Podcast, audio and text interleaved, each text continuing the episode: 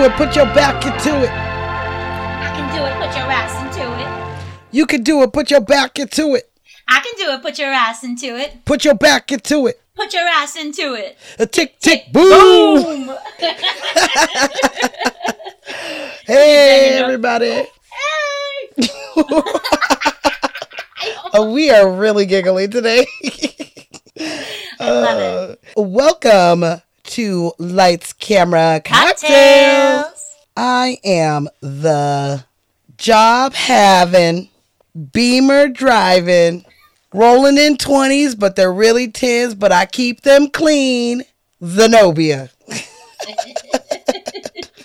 And I am your sugar in a bowl, Mr. Nasty Time. Yes. Oh, Mr. Nasty Time. Nasty. Freaking the sheets.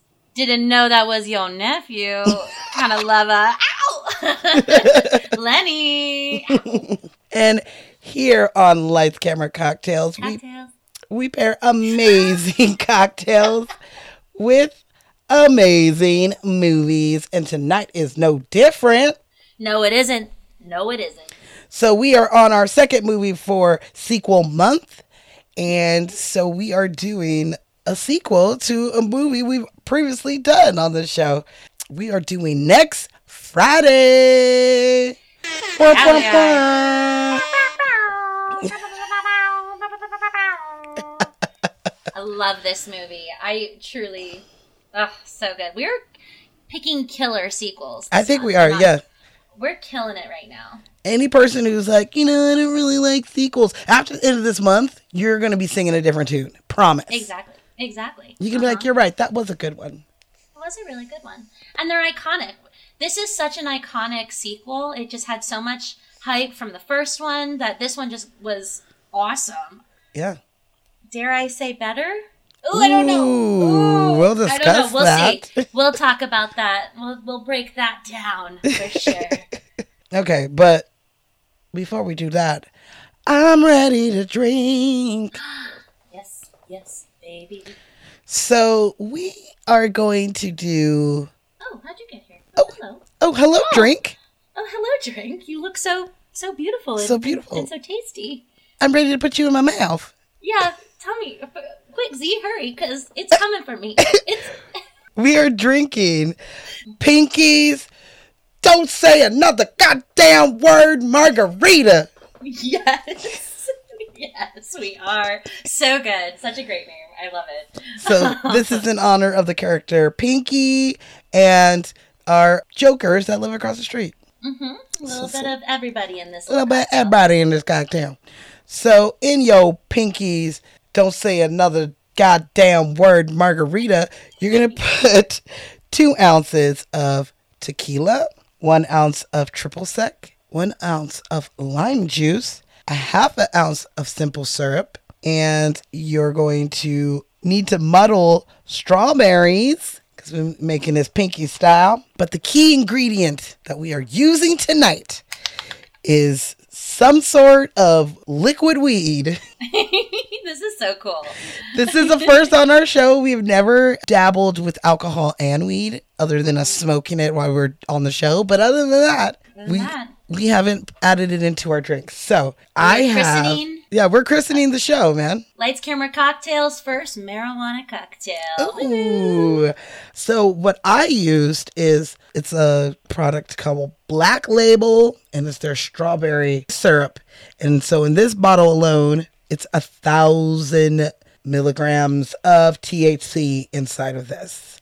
And Miss Lenny, what do you got in yours? So I have beautiful tincture of THC. It's called Pretty Pistol. It's quality products, beautifully balanced. It is the most fantastic looking. It's a beautiful bottle, yeah. It is so lovely. This one's a lower dose. This only has 30 uh, milliliters of THC in here. Yeah, so I'm feeling like I'm gonna be flying. So I put um, about one fourth of that into this cocktail. Uh, tequila itself already makes me really like woo. So um, I, I didn't want to overdo it with this. But if you happen to live in a place that marijuana is not legal and you can't just go into a dispensary to get one of these cool liquid THC products. We also saw that you can make it yourself by getting about an eighth of weed. I would say get some shake of some sort and put it in a mason jar and pour tequila in it and let it sit for two days. And then strain the, the weed out of it, and you will have tequila infused with weed and you can just pour it in there like you would pour any tequila. Now, I can't say how that one's going to turn out, but that is a way that we saw that we could do it. I'm hoping I can check back. I want to do it. I definitely do want to do it. It's it's a lot to sacrifice an eighth of weed, Yeah. especially right now. That's why I said like shake. Yeah. um. So if I get if I come across a good amount of bud, I will try it. This because it just sounds so cool. I've infused butter. I've done milk actually for hot cocoa. I've, I've infused TH uh, pot with a lot of things, but I've never done it with alcohol. So that really seems intriguing. But I had this THC tincture because I put it in my tea at night before I go to bed. So it was a really good. Yours though is such a find. A simple syrup with it. That's incredible. Yeah, it's I love like- California. It's They're super so thick. Yeah, it's super thick. It like looks like cough syrup. It's kind of like in a cough syrup bottle. um, but I tried a little bit of it, just tasting it, and it just tastes sweet strawberry. So it works perfect in this. Take your medicine, Shelby. That's what makes me think of it. So after you muddle your strawberries inside your shaker, pour some ice in it, throw uh, the tequila, triple sec, lime juice, simple syrup, and whatever weed uh, syrup you have, and put it in there. Shake it up, fill your margarita glass with ice, and pour it over the ice. And put a little strawberry garnish on there so you can look extra cute. Yeah, it's super cute. You put a little umbrella in your. I have a little, cute. I have a blue umbrella in it in honor of Craig in his blue throwback jersey he'd be wearing this entire movie. Yeah, it's so cute. And so um, that is Pinky's margarita, you guys. Cheers. Cheers. You motherfucker. Say another goddamn word. Say another motherfucking word and this shit is over. The string is still Oh, good that's though. really good. oh my goodness. I love it. Yeah, this is bomb. And if you are not a pothead like me and Lenny are, then make this without it. It's just a strawberry it. margarita. Yeah, it's a classic strawberry, and it's so good. And this is coming from a lady who doesn't drink. I mean, I do. I love tequila, but Zenobia doesn't like tequila that much. So I don't, but I am using the one that I used last time, so it is better than my cheap ten Mm-hmm. bottle of tequila. So I, I'm I'm coming to terms. I've been to a Yeah, tequila factory before and got to taste it. A bunch of different tequilas in Mexico. I so all right, so are you ready for a little bit of herstory, give me that herstory, baby. or should I call it hellstory? Ooh, Hellstory, give it to me. What's this?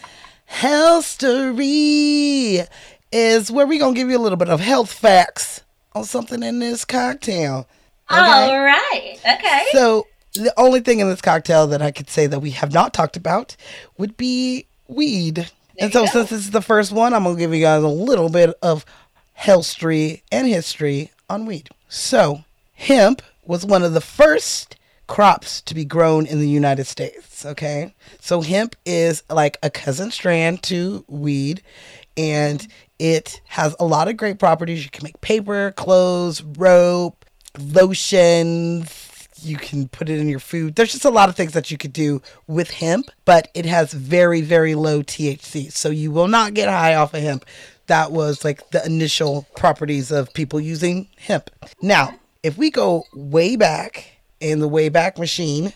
Oh, oh wait, I'm on the. Oh, oh are I'm you on the Wayback Machine? I'm on the machine. Way back. Whoa, whoa, whoa, whoa, whoa, whoa, whoa, whoa. Okay, so now that we're here in China, they have the first record of smoking weed back in like 2737 BCE. That is when people started smoking weed, or at least that's the first like reported record of it. Okay. And in China, ancient China. Thank you, China. And they used it for medical reasons to cure things like gout and malaria. And the way that they would do it is not necessarily smoking it, but they would grind it up and put it into food. So they made edibles. They were the first edible Yes. makers. Ah, classic. Yeah. So early on, they realized, hey, girl, this stuff actually helps do things. No matter how you feel about people who are potheads, it does help medically. It's medicinal. So yeah. So in India, what they would do is that they would make theirs into a drink. And that's how they would mm-hmm. drink. They would do yours, kind of like what we're doing today. Not necessarily alcohol, but they would make this drink called like Botang or something like that. And it was like oh. that was like a drink that they made, a weed drink. If we go to Greece, yo people, my people, my my my people. they would just eat cannabis seeds like on the reg. Like that was their way. They were just like sunflower seeds, but they would just take cannabis seeds. I love it. And it was used for fun, not for, they weren't even looking for medical. They were just like looking for something to get fucked up with. Love it. Hell yeah, philosophers, baby. China would go on to use it more for medical things.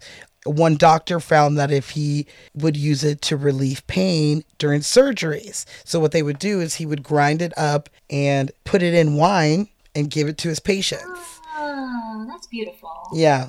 So, That is really cool. so that's what he would do for them to ease their pain. Now, it was, Why don't doctors do that all the time now? Sorry. I don't know. Ah, that would be so nice if like a nurse walked around and he was like herbal tea, like, and it had this like nice medicinal, and they're like, "Thank you." They're like, uh, would you like weed wine? And I'd be like, uh, yes, please. Yes, please. Can I get two And cups?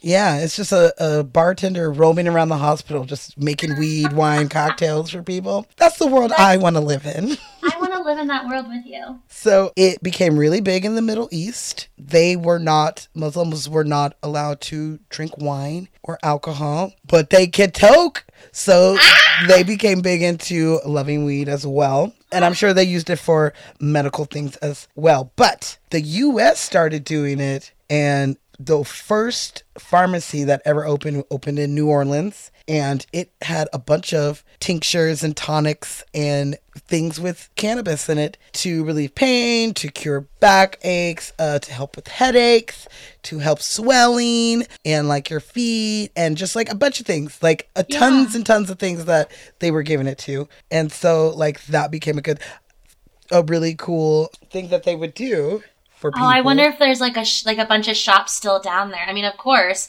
I feel like New Orleans is like the mother like ship of all things that are medicinal and earthy and herbaceous. You know what I mean? Like thinking back to like the old. I feel. Uh, yes. You were Ah, so right. Okay. Yeah. So New Orleans had the first pharmacy by Louis J. Dufilho Jr. And the reason why it became such a cool thing is because, like you said, it was a hub. So people from France and Spain during like the turn of the century started coming there, and they would bring their they would bring their marijuana and their cannabis and all their hemp and stuff like that, and you know go to and bring it for their own medical purposes. And so the pharmacy ended up holding some of those things there because there were so many French and Spain, Spain people there that, you know, we need to have it for the pharmacy. Now, another cool thing about this is that if you go to New Orleans, this pharmacy is still there. It's not a pharmacy, but it is a museum dedicated to pharmaceuticals or like pharmacies and stuff like that. Oh, we're adding strange, that to- really strange. We're yeah. adding that to the list of the places we're going to from this show.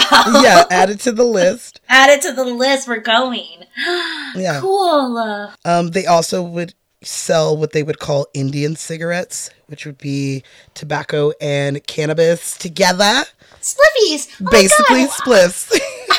That's what I was gonna say. Basically, spliffs. Spliffs. But by 1906, this became illegal to use either alcohol or cannabis in medical stuff of any kind. So, like alcohol, uh, cannabis was was like turned away during the 20, 21st century by the Pure Food and Drug Act of 1906. So, this is the beginning of them turning on marijuana. And slowly, all over the world, people started outlawing marijuana. So, after that, after the Mexican Revolutionary War, War, Mexicans started coming to America and they started migrating there and setting up their communities. And one of the things that they brought with them was weed. And so they mm-hmm. started smoking weed a lot. And this started the whole bad stigma on it. So, what America or white America saw weed as is that Mexican immigrants smoke it, black people smoke it, jazz singers, entertainers, these Yeah. all of the people are the ones that smoke this and they're the worst. So And responsible for bringing this horrible drug into this country. So around the, the mid 30s is when they really came for it after prohibition. They were like, we need to get rid of this.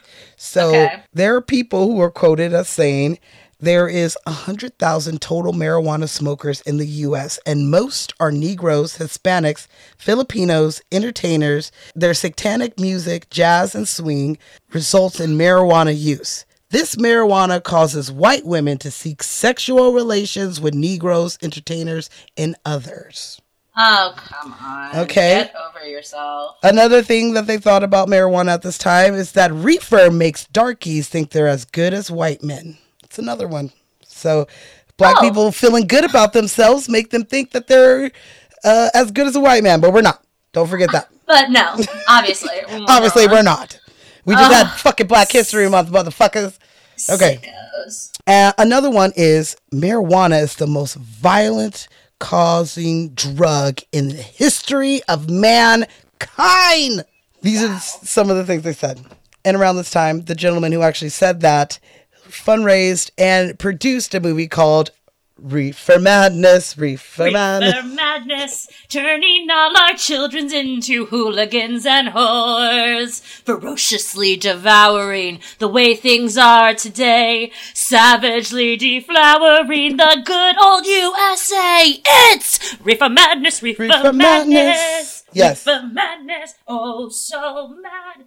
Sorry, Alan Cummings is my favorite person Oh, ever. So I just did the musical though. There, that's the musical of Reefer Madness based on what you're talking about is the Yes. original film. So Yes. Reefer Madness, the original film, not the musical, Not the came out in 1936. It's a black and white movie that basically shows teenagers going crazy, smoking reefer, okay, and listening to jazz music and having sex. Basically doing what every fucking teenager does in America today. Anyways, Anyways, so this is why blacks and Hispanics are the ones who go to jail the most over marijuana. It stems back to this time. And by the 60s, uh, Nixon came up in there and he wanted to make sure that the world was a better place, meaning that black people kept in their place and hippies cut their hair and got a job. So in the 60s, crook? they became, yes, in the 60s, it started the war on drugs okay. and made marijuana up there with heroin and meth. oh Crack. God, of it's course. as bad as those things. And so basically he did this because after the six the war, uh, Vietnam War, veterans came back and they had been doing a lot of drugs over there in Vietnam. And one of the big ones was marijuana. So they came back like, bitch, I just fought and almost died for this country. I should be able to smoke a joint if I want to. And hippies are like, you shouldn't have even had to go over there to fight a war. And we should be able to smoke a joint if we want to. And so exactly. they went on a war against drugs, which is kind of still going on today. Luckily, by 1998, I believe, California, where I am located, legalized medical marijuana. And then in 2012, legalized marijuana in general. So you just gotta be 21. There's dispensaries all over. You can go in. They have candies. They have drinks.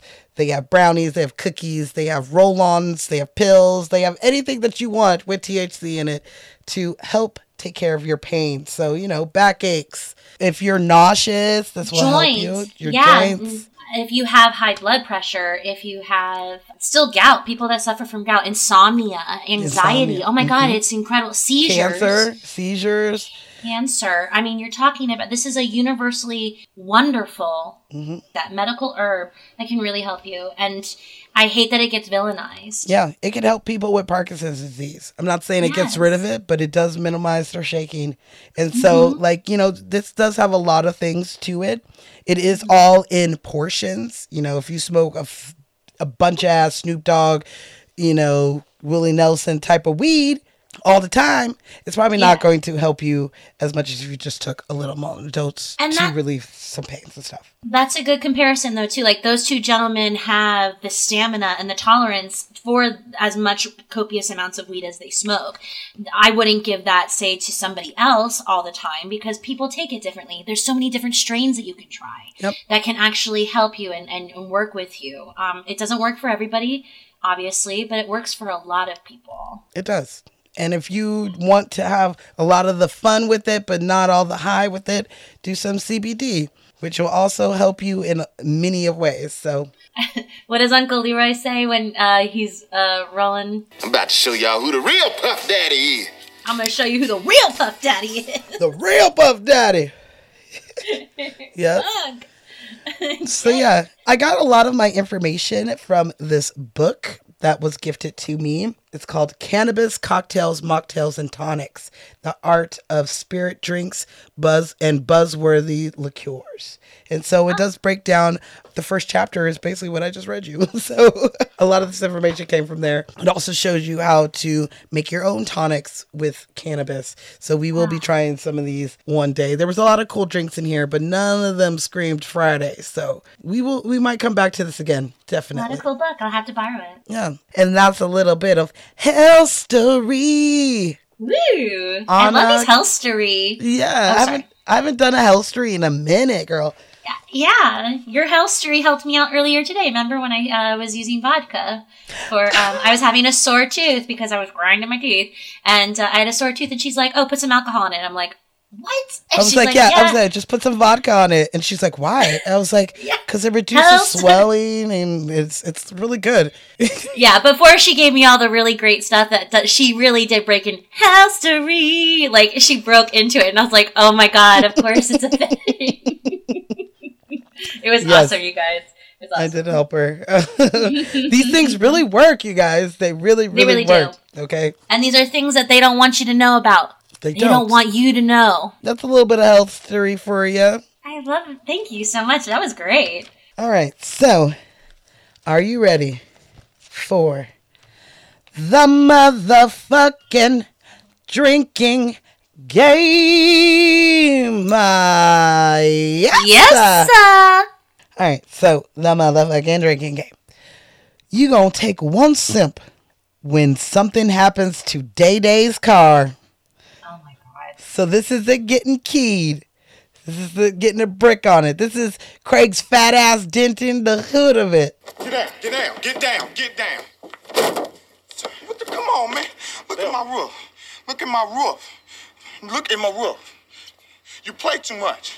Oh my god, of course. Oh my god. The brick in the windshield is my favorite with that panor- that profile view when he's getting out of the car in the driveway. You're like, oh shit. And he slams the door and it's just like,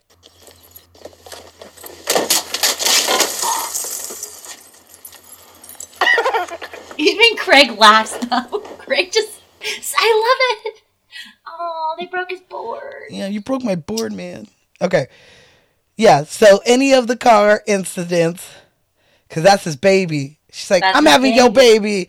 That ain't my baby. That's my baby. my And he baby. runs to his car. Yeah. They they ain't those twenties, those aren't twenties. Got them 20s on there. Them 20s, I just got them. Them ain't 20s, but it's off the hook. Them are 20s, man. Them, nah, they 10s. I bought them from somebody, but they ten, they they nice though. The tens, they're, they're nice, but they're not twenties. Yeah, those tens. Um, you gonna take a sip when someone smokes weed or rolls it. Yeah. Do you also take a hit too? Oh, If you are playing that way, I'm gonna say yes. I say that any drinking game that I do can be a hit worthy. Every simp is a hit. I mean, yeah. if you ain't got no alcohol, so that's like, oh, I love it. The big smoke scene when happens with Uncle Elroy and Sugar, yeah, she's like, and I see, oh yeah, and like she's just so cool. And he's like, I see why you with her. this is where Roach hands. She tries to hand him the brownie, but he's like, "Well, I ain't got no bong or no pipe." I ain't got no bone or no bullshit brownie, but uh, voila. Whoa. Then he pulls out the fat ass joint. so that so that's it. Yep. That's a counter. Aw, I would say that there's. I feel like there's less smoking in this one as than the first one. I noticed that too. I it was uh, a little more tame, smoking wise. Yeah. So you gonna take a simp. You gonna take a simp when Joker is said. So this is Joker, baby Joker, little Joker, any any, of Joker. the any of the Jokers. You gonna take a simp. That's Joker. She just got out the pen. And then it's little Joker, he just got out of YA. And then this baby joker right there. He just got out the juvenile center. I love it. That's why Yes. I love when he has his little tuxedo. The scene where he has his little tuxedo. Yeah. He's like, Ooh. Ooh, yeah. Poppy, I like it, Ooh, right? I'm gonna do you like American me. And he's like, mm, Ooh. little puppet. And he's just like fuck, fucking doesn't care. I fucking love him. You gonna take a simp when you see Debo. So Debo doesn't have too much to do in this movie except trying to get his way to Craig. So when he's busting out of prison or riding the bike down the street or calling the taco shop or stuck in the dog kennel, Oh my god. You're gonna take a sip because they they flash back to him. You're going to be like, "Oh shit, that's Debo," and you take a sip. Mm. Taking a sip for Debo. Taking a sip for Debo. Pour one out for Debo, you guys. Pour one out for Debo. Yeah, for one out for Debo. Okay, so you gonna take a sip when someone says, "Craig, This my cousin Craig. He from L.A. Day Day, I've been trying to tell your ass that that ain't my cousin. He in the back. or Roach." Okay, so they say their name a lot. Even Roach, she's like, "This is my homie Roach." Hey Craig, this is Roach, my white slave Roach. Be working around the store doing everything I tell him to do. I love that when he He comes. does whatever I you. say. What's up, man? He What's just doesn't He even doesn't flinch even though. He's like, "What's, What's up, up? man?" Yeah. so, uh, Craig. yup. It's just like, Craig. He's like, I'm trying to tell you, I'm Day Day's cousin. Like he's just so fucking winded and shit. Day Day, is this your cousin? Day Day. Huh? Is this your cousin? Yeah, it's my cousin. Good. Then you fired. Who, me? Yeah, you. I'm fired? And Roach, you fired too. You fired. Why you gonna fire me for, Pinky? Shut up! Good, cause you fired.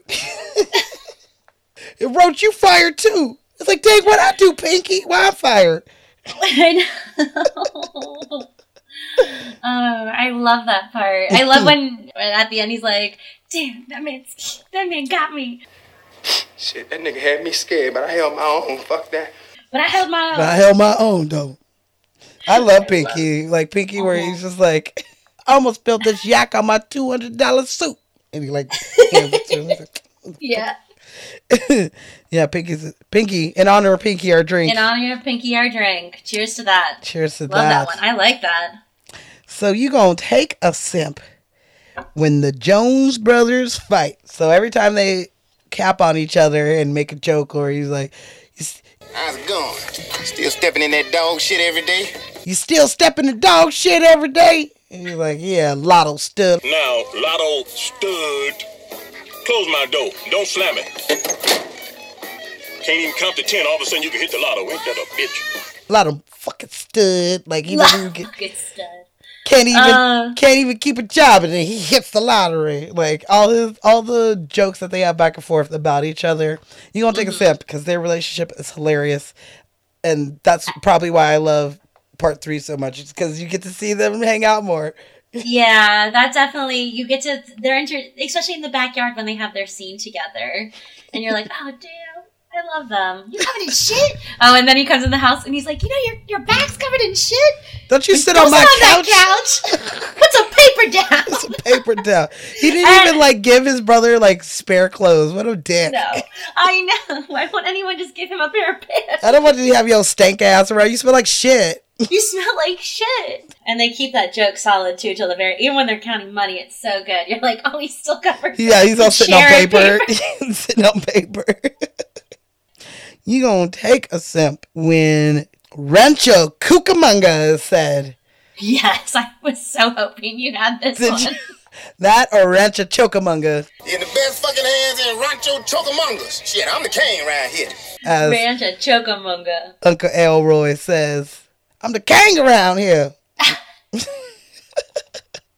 it's Rancho, Rancho Cucamonga, y'all.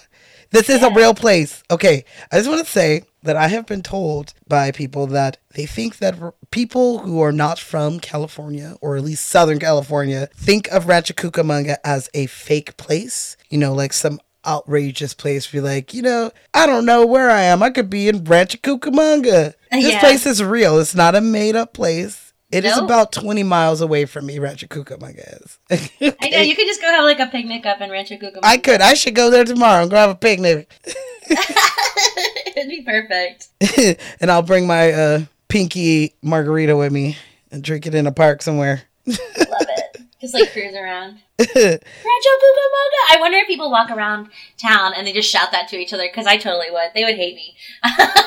They'd be like, yes, you are in Rancho Cucamonga. Rancho Cucamonga. It's just such a fun town name to say. I like it because he says it on the on the Office.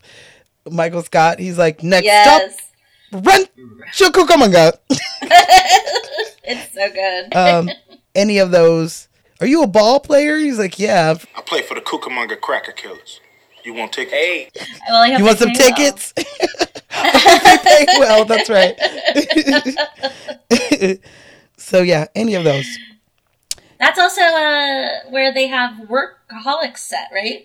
Is that where they're supposed to be? I'm sure. Yeah, I think that it does definitely look like Rancho Cucamonga. the the telemarketing shop is in Rancho Cucamonga. Because I remember it was really big during that time when that show was out. They're like, "Oh, that's not like a real place." I'm like, "No, no, it is. like it's a real place." I was I was able to correct them because a lot of people in Florida didn't think it was real. Well, it's not old. I think it was built in like the late 70s, early 80s. So it's it's not that old of a city or town. So I can understand it. I guess for a long time it was fake, but it's not anymore. At least in California, it's real. so yes, you gonna take a simp when Dewana and Baby D show up. So if she's keying his motherfucking car, when they show up to Pinky's, she's and then he they runs by. There he is, Almost baby D, get him! And they chase him. All those. Even at the end, when Craig's leaving, they show up and fuck his car up, like to throw some shit at it. like they won't walk away. and they just. well, They just won't leave. I love the whole. I love Baby D. Oh my god, I can't wait to talk about her. So you gonna take a simp when Day Day talks about his twenties, 20s, I just got them. Them ain't 20s, but it's off the hook. tens, he keeps them clean. Yeah, he keeps them clean. So No, they're tens. They're tens. they're 10s. you know, he, I even like after he told him it was tens, and then he starts to tell me he's like, "Yeah," and I was getting my twenties. I mean, I mean my I mean tens. yeah. Yeah. I know he ha- he even correct because he knows it's true. It's the, he does it as well in that same speech. I love that speech. We're gonna have to definitely dissect that speech because it's so good. that whole speech is just phenomenal. It is. So anytime of those, you gonna take a simp. Now, you gonna finish your drink when Craig meets Sugar. She's like, ooh, Ooh, you even cuter than your baby pictures. Than your baby pictures. She's like, ooh, you got a fat ass. Ooh, you got a fat ass. Ice Cube does have a fat ass, you guys. Yeah, he does. He is he is a good looking man. Mm. He is. I mean, looking at him today, he is an older looking man. He don't look like he did in this movie, but this was like 21 years ago, so like, mm-hmm. you know, we can't be too mad. But like, He aged well. I think he aged well. I think that it's time for me to get on his son though. Who looks like a younger him. Like he's my age him. So that's perfect. you you peeping baby cube is Yeah, I'm, I'm keeping baby cube. peeking baby cube. What does he look like? Oh no, I have to look. Have you seen Straight Outta Compton? Yeah, He plays his dad. stop it. really? That's him? Yeah, that's Cube's son. That's awesome. he looks just like him. he does. I I didn't realize. Oh my god. Yep, O'Shea Jackson Jr. I mean, okay, he don't look exactly like him, but he look close enough. So you gonna finish your drink when Craig fights Pinky. So when they're in the Pinky's record shop Oh my god. and they're having their little That- fight, and Day Day and Roach in the back I'm talking Day-Day's about cousin. I'm Day-Day's cousin. Oh my god. Another, say another say word. another goddamn say it again. Oh, You're like, oh. fuck. oh my god. Yeah. Day Day's in the back talking about Craig taking doo doos.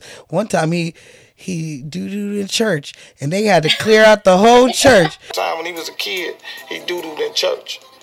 They had to run everybody. The pastor was the only one that could stay in there through the blessings of God. The only person who could stay in there was the preacher by the by the power of God.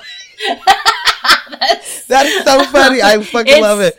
It's one of the best. Again, just one of the best returns. Him and Roger are so funny. One time he, one time he, he doo dooed while we were in the pool. He's like, "Did it float up, man?" He's like, "Yeah, it kind of floated." Bloop bloop bloop. Oh my Uh, it just makes me miss my cousins. Like, definitely Oh, makes me I miss my cousins and just the fun that I have with them. uh, so yeah, the pinky fight scene. You gonna finish your drink? Finish that drink. Well needed. So you gonna finish your drink when the cops come. So you can't fuck with the police. Y'all can't fuck with the police.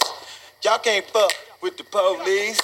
Y'all can't fuck with the police. That's my part. You like, you can't fuck with the police. they come in. yeah. He's like, you don't want us. I live here. I live. They live the ones you want. Uncle Elroy. I fucking love Uncle Elroy.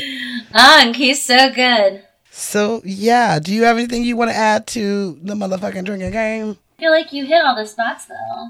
Yeah, pretty much. Did you did you do the one? Uh, I thought it'd be really cute to take a sip every single time Ice Cube and Carla give each other eyes. Ooh, I like the little Spanish, the little bilingual Little love. tete-a-tete. Yeah, he- she's like, "What took you so long to come over here?" And he's like, "I got away from my dumbass cousin." I think I I would if we could, and then when even the daydream, I even want to have the daydream and when Ooh, she's like, on the "Mm, table and she's like, "Yeah." mhm." Okay, I've been high, but I've never had a daydream like that. Because if I did, A Will Smith s- would be doing lap dances for me all the time. He'd be stripping, just standing there. If that was the case, he'd be doing it right now as I'm talking to you. Oh, damn. Well, we're gonna have to get you something stronger. Then. I need some better weed, man. Whatever they got in Rancho Cucamonga is getting people high. All right. Well, we'll add that to the drink. Is that a good one to That's add a to good the one. drinking? Okay, cool. All right. Well, Because that- they even do it in her bedroom when he Oh, yeah. he's like, "What's my code? 69." She's like, "68." 68. I just want to throw this out here for people who are younger than us. I mean, obviously, this still does not pertain to us because I definitely didn't have a pager. Did you have a pager? Did you get a beeper? No, I didn't. My sister had a, a pager though. So did my brother. But back in the day, you couldn't just call somebody and it'd ring in their pocket and they could answer it. No. Mm-hmm. What would happen was this little thing called a pager would vibrate in their pocket, and it was you'd have to call that. You have to call the number to whatever the pagers is, and then it would page mm-hmm. them, and it will pop up with either you put your phone number, like "Hey, bitch, call me back," you know, here's my number, Yeah. or it would just pop up with a code. And if I just popped up with a code like 69, then I would know that Craig is trying to holler at me. Let me call Craig He's back. trying to call me. Especially if you don't want anyone calling the house. if you don't want nobody calling the house. And then you could call and just, you know, hide in the closet or your room or whatever the fuck is going down. Now, this is older than us. I never had one. I never dealt with it. All I did was like would call it for my brother to get a hold of him. But that was it. I I- never had any. I definitely remember having to type in because when my mom would be like, "You need to page your sister to come home," and I was like, "Okay," and we would just page them. But we would have to type it into the phone. It was so funny. You type the, you know, the numbers and it says boobs, like that would be somebody's code. Like, you know, whatever you want. Code. Whatever you want.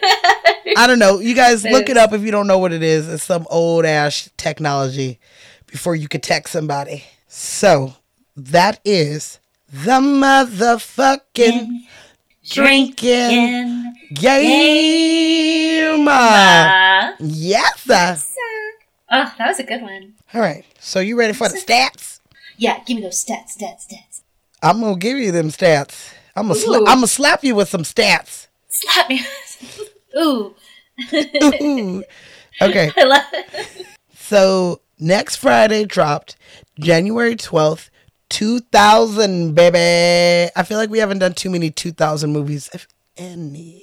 It's a year. I No, like, not. I feel like it's a year we haven't hit. The turn of the century. This was. I was popping in 2000. Mm. I was in junior high.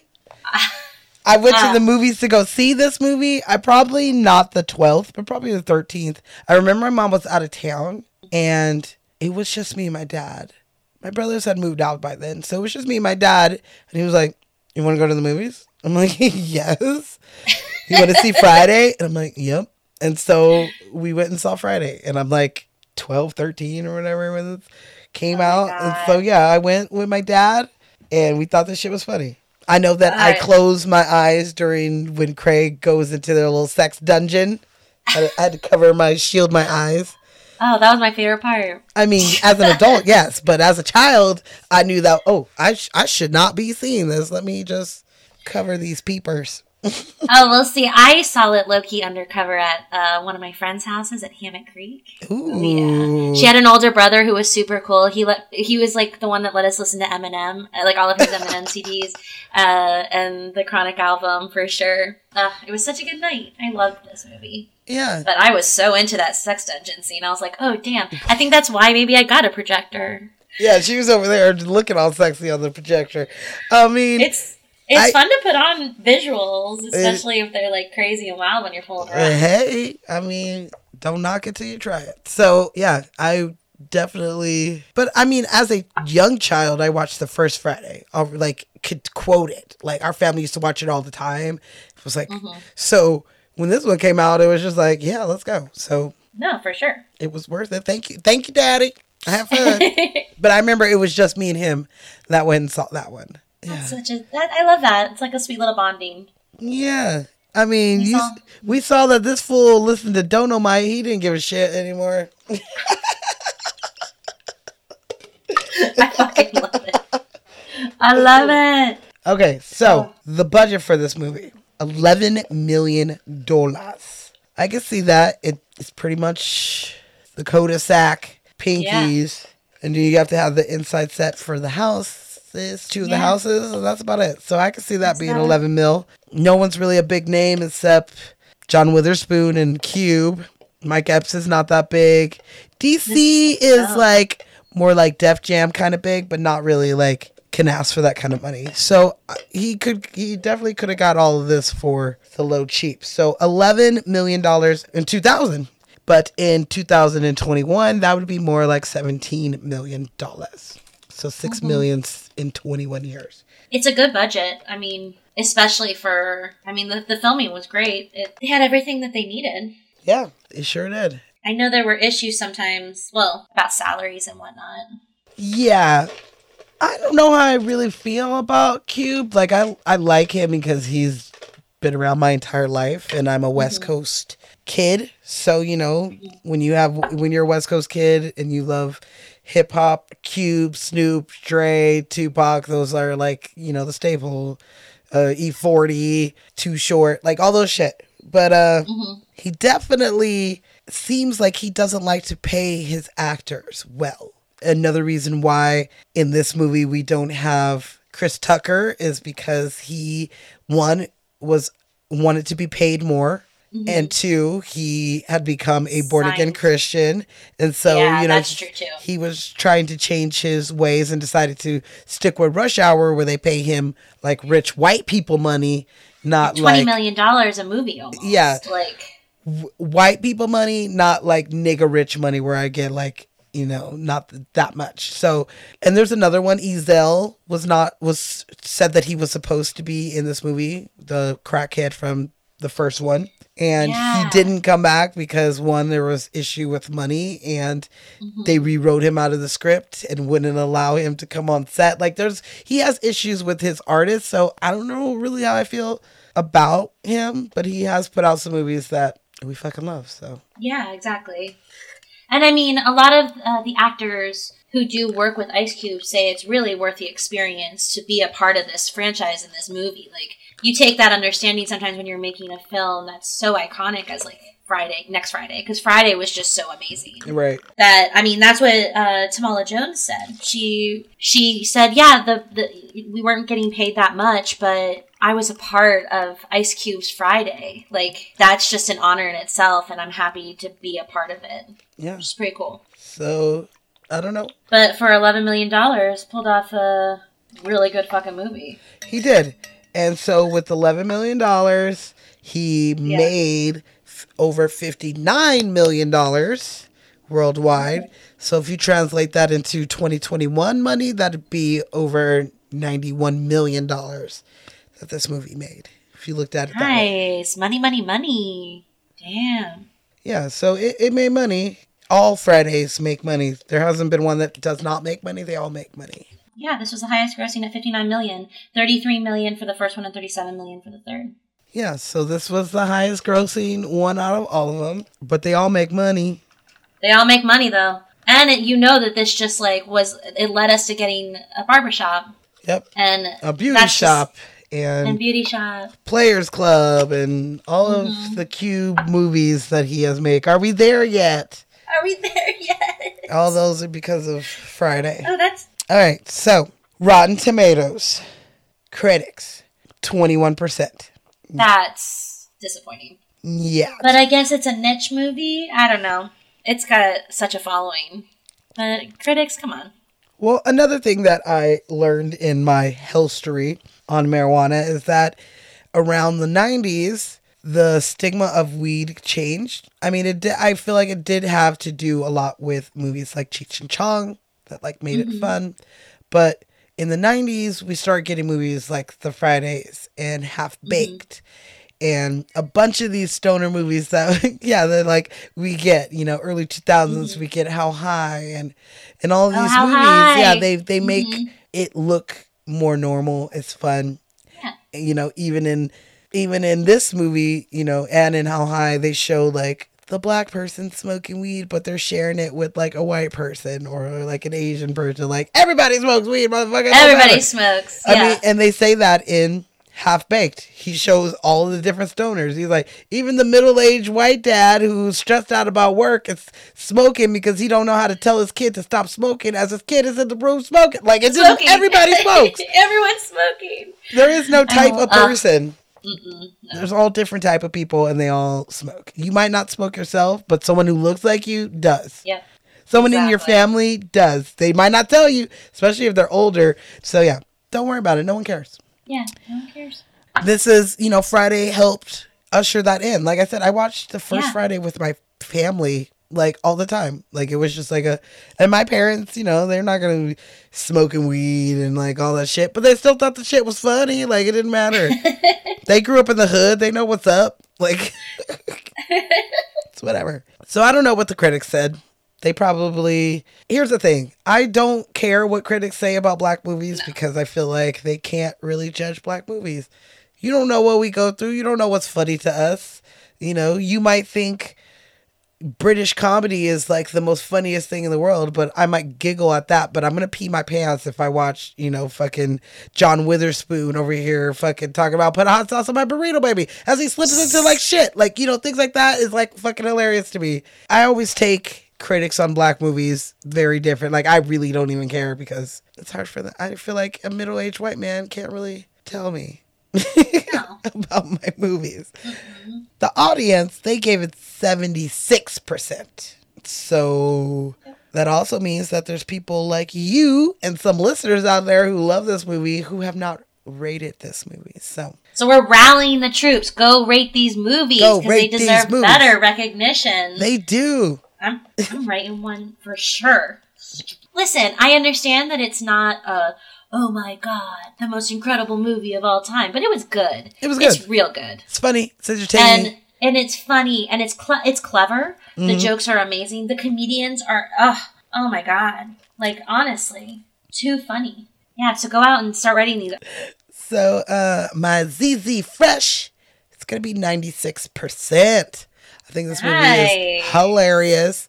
I think the adding of Mike Epps brings a whole different aspect to this movie that was semi lacking in the first one. The first one is hilarious. And this Yeah, one is like Friday's amazing. this one is the one I probably I watched a lot, but in the scope of all three of them, probably not the most. I definitely watched the first one a lot. And when Christmas comes every year, no matter what, I'm going to play part three. So like it gets played at least once or twice a year. Nice. You know, but this one is a great one. And I really need to add Friday After Next into my Christmas cycle. yeah, girl, it's not in your I need a cycle. I know. I need a cycle. I need to turn my cycle up. Ho ho ho! Where the milk and cookies? You just fucking- It's so good. Yeah, it's a great movie. And I uh, mean, I quote all three of these movies all the time. I'd be buying Felicia or, you know, Yeah, all the time. I, re- I definitely went through a bye Felicia phase. And then I had to like shut it down because I was overdoing it. It's one of those things where you like definitely started railing it to the ground. You're like, okay, but you got to pull it back. Like, just pull it back a little bit, kid. Yep. I And do, I was, I do I have a a line kid. that I say to my nephews, like, "You're my brother's boy," like all the time. I say that. This is from this movie. That's the line I probably say the most. It's you're my brother's boy. I even say it to my nieces because I think it's funny. yeah, it's too good. My It's too good. my brother Rashad used to call my dog Will. He used to call him Uncle Willie. He's all the Oh. time. I love it. He used to call him Uncle Willie. Oh, Uncle, you my Uncle Willie. Yeah. That's so sweet. In part three, you know, top flight security of the world, Craig. I do like that they have a, a through line between this one and the other one. There's the where they're like friends. How many of us have them? Friends, and they're getting like tied up and they're crying. How many of us have them? Friends. Ones we can depend on. Friends. Shut the fuck up! I don't even like Houdini. And then he's like, "Shut up! I, I hate Houdini." And that's like what he says. But then in part three, he's always like, "The freaks come out at night. What? What? What? What? The freaks." He's like, "Houdini! I love Houdini. Like that dude loves Houdini, but Joker fucking hates him." what is your uh? My Letty Zest, ninety-two percent. It's a great movie. It's solid. Uh, I love it. It it brings it brings so much joy and happiness to my life, and I really think that it's got a really good flow. It's a good script. It's solid. It's com- it comes full circle. Um, of course, you have to suspend belief, but that's the fun and joy of it. And again, the comedians were just too great. We had just like such great representation. Amy Hill, she's hilarious. Yeah, You, we get that little snippet of her. Um, Mike Epps coming out. I just, it's a real. I love it. Ice Cube set up such a platform for great artists in this movie for sure. yeah. So yeah, that's my little Lenny Zest, baby. Ninety-two percent. I love it. Okay, okay. That's our stats. Okay, so I'm I'm ready to giggle. I mean, I've been giggling nonstop. do you feel the weed kicking in? I do. I really do. I finished. I almost finished with my first one. I finished my first one. I made my second one. The second one, I put a lot less syrup in it. That's a good idea. I know. I'm just like, oh, And if I have one more, it will not have syrup in it. But okay. I'll make one more. so, uh, you ready to talk about our director? Ooh, yes. Call action, babe. Ooh, ooh, Mr. Carr, Mr. Carr on set. Mr. Carr. So Steve Carr is our director, and this is his feature film debut. He is known as being a music video director. That's what he is known for. And he has done song videos for Pretty iconic bands like yeah, like he did Jay Z's "It's a Hard Knock Life." He Um, did the Beastie Boys, right? he did the Jay Z and Ja Rule. Can I get a what what from Rush Hour? Bringing it back to Chris Tucker. So he Chris did that. And he's done stuff for like Redman and you said the Beastie Boys. I didn't see the Beastie Boys on there, but it might have been. Oh, he did the album art. Oh, because he's an artist. He did a lot of album art for a lot of other. Sorry, I, I'm I'm stand corrected. Yeah, he did the album art cover for like the Beastie Boys and Public Enemy. Yeah, he was. yeah. Yeah, so he was a former album designer for Def Jam Records Oh yeah, Def Jam Records. That's right. back in the day. So yes, that would be Beastie Boys and LL Cool J and Run DMC. It'd be all of them. DMC. Yeah, so back in the day, that's Big Sean. what he was doing. But he he went on from doing that to doing music videos for like Jay Z and stuff. It did say that he did a music video for Cube. I read, but it did not tell me what video it was. So I'm not sure if that's true or not. It's not on his filmography. I mean, he does a lot. He did a lot. Not a lot. And he's done a couple, like a couple of projects with uh, Ice Cube, so they must really love working together. Yeah, so he saw some of his work and they probably met and worked on something.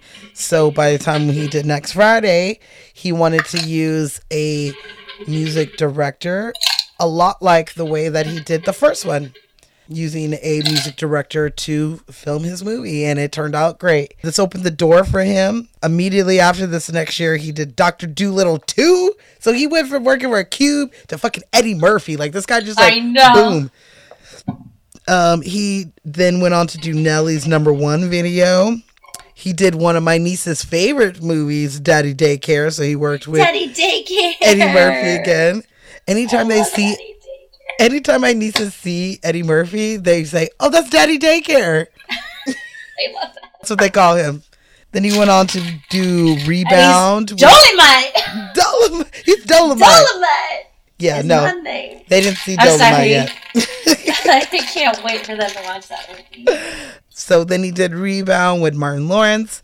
And then he came back to his old friend for Are We There Yet with Ice Cube in 2017. He also was responsible for Paul Blart Mall Cop. Paul Blart. Mall Cop.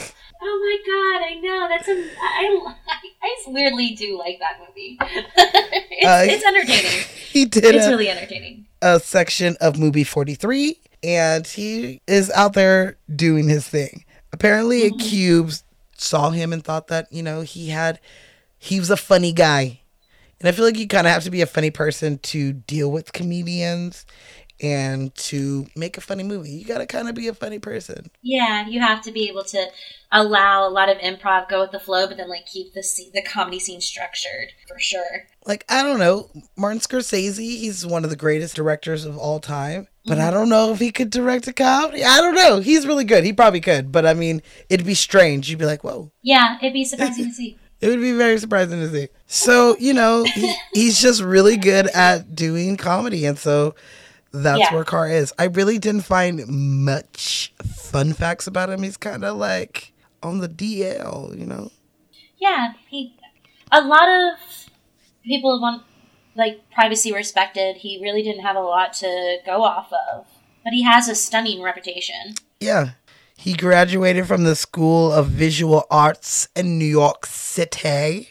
Mm-hmm. And I guess that's exactly where he got his album designs from. I don't know how long he has been there. How old is he? Because if he if he made the License to Ill album cover, I'm going to shit my pants. I have that I I have that one here. Like I had to. Ooh, But you might yeah. have an original Steve Carr, and you don't even know it. I don't even know it. So Oh, yeah. yeah. Stephen Carr, I think that he did a good job in directing this movie. Yeah, I think so too. And what have a stunning career, and I feel like we're gonna definitely try to do another movie of his. I love Doctor Dolittle. Daddy But we have to watch Daycare, bitch. I fucking love Oh Daddy yeah, we'd have to do Daddy Daycare. Yeah, let's do Daddy Daycare. Or Paul Blart. I mean, Paul Blart. I don't know how I feel about Paul Blart, but I know. Daddy Daycare is a seller for me. Or are we there yet? Kevin James is an acquired taste. Are we there yet? Is super good. Daddy Daycare. Okay, so um I think he did a good job. When I saw like Mm-hmm. behind the scenes footage of him, he was like super jokey with everybody and having a good time and laughing. So he seemed like he'd be a very fun director to work for. Oh yeah. Every single time I felt like like the whole scene when they're in Day Day's bedroom and he's in the bathroom like getting dressed, like Ice Cube is trying so hard to hold his You saw you see that, Yeah. right? Like he's like, Uh-huh. oh shit, like even when Day Day walks out shouting, I didn't get if it was an improv line or not, but Ice Cube's face is like, oh shit, just like hold on for like two seconds, let them get me just sitting here. because it again, I think they're all just having such a good time on set for sure For sure. and I he had that ability to just like Yeah, he, really gets it. He, he really gets, gets, it. it. And uh, Cube saw that in him, and that is why he hired him to be the director. So, Steve Carr, we will talk about you again, hopefully, and thank you for giving us next Friday. Thank you, appreciate it. You're the best. Okay, so are you ready for the AKAs? Yes, yes, I am. Yes, I am. I am so excited for AKAs. All right, well, grab your pinkies margarita and hop on a plane ready. with me as we head on to Brazil. Brazil, yes. So, AKAs is also known as, and this is the titles translated around the world. So, not everybody calls this movie Next Friday. The majority of the people call it Next Friday or Friday 2. That was the most that I saw. So, Okay. but other people like Brazil, they call it Another Friday in Trouble. It, It works. yeah. I like that. They're in trouble every Friday. Every Friday. they're in trouble. If we hop onto a plane and go to Greece, to where y'all people are from. Let's go to Greece. They have such good ones. Okay, Finally. Greece does have really good ones, you guys. I want to live there one because it's like beautiful, and their Oh, food yeah. is good, and their water is gorgeous, and everything's white and blue and just really gorgeous. where I wanna be. Love it. But also, I want to be there because their titles of these movies are phenomenally funny. Like I can't. I would love to just go to the movies. I would love it. In Greece, let's go. So if Put you that would- on your list. So in 2000, if you went to the Greece movie theater and you wanted to see this movie, it would be called Hot Deadline. I have no clue Hot, what hot dead lying? line. Yeah. that is what it's roughly translated to, y'all. Can I get one ticket for Hot Deadline, please? What does that even mean? That one doesn't make sense. The first one, another Friday in trouble, because every Friday they're in trouble. So they yeah, owe- I could I could just see someone describing the movie. It's like, oh, well, what is this movie? Another Friday in trouble. in trouble. in You're trouble. like, oh yeah, that makes sense. I'll go see it. I'll go see it. But But, uh, hot deadline. Deadline. Hot deadline. Like a, I, I, gotta make this deadline. I got- I gotta make the hot deadline. oh, it's hot deadline. Oh, well, the deadline for the foreclosure. Okay, oh. okay. Oh, We got a hot deadline. Oh. Nah, man, this Friday. still don't make no damn sense. Don't you try to make sense of your people. Your people coming up with some boo boo shit. Don't give me that. Don't give me that. Greece, I love it. I want to move there just for your headlines alone Just these, the headline. so I can watch my. Can I get a ticket for Hot Deadline, please? hot deadline, please. One adult Hot Deadline. Thank you. so, if you go to Hungary, it's going to be Friday Night Gas. I have no clue. It's Friday. I get it. Yeah. It does run through Friday the night. night. Maybe they call weed gas, like smoke up a smoke gas, or Maybe. because it was in the compressor, the, the car piece, Hydraulic? the hydraulic, maybe Canister. Maybe. Maybe that's what. Friday night gas. Friday night gas. Can I, get, it. one ticket ticket in Hungary for Friday night gas, please? Thank you. I keep on thinking of Agatha. It's gonna be a gas. It's gonna be a gas. Yes, she would have loved it. She Yeah. probably named this movie She- Agatha. Agatha Harkness. God damn you, bitch! I love you, bitch. I love her so much. All right, so if you grabbed your pink Pinky's margarita and head on down to south of the border, Yes. it would be called the following Friday. That one works. That one actually works really well, and it, it actually has a very nice ring, like a nice flow to it. The Following, Friday. Mhm. Can I get one ticket to the following Friday? Following Friday. Yes. I mean, that one works. I- it's not the following Friday. It's not the next Friday either. It's four years in between of when the last time we fucking saw them. I know exactly. Debo has gone to jail and is broken Jail. out. I know. it been around, but yes, it's a, another way for the following Friday.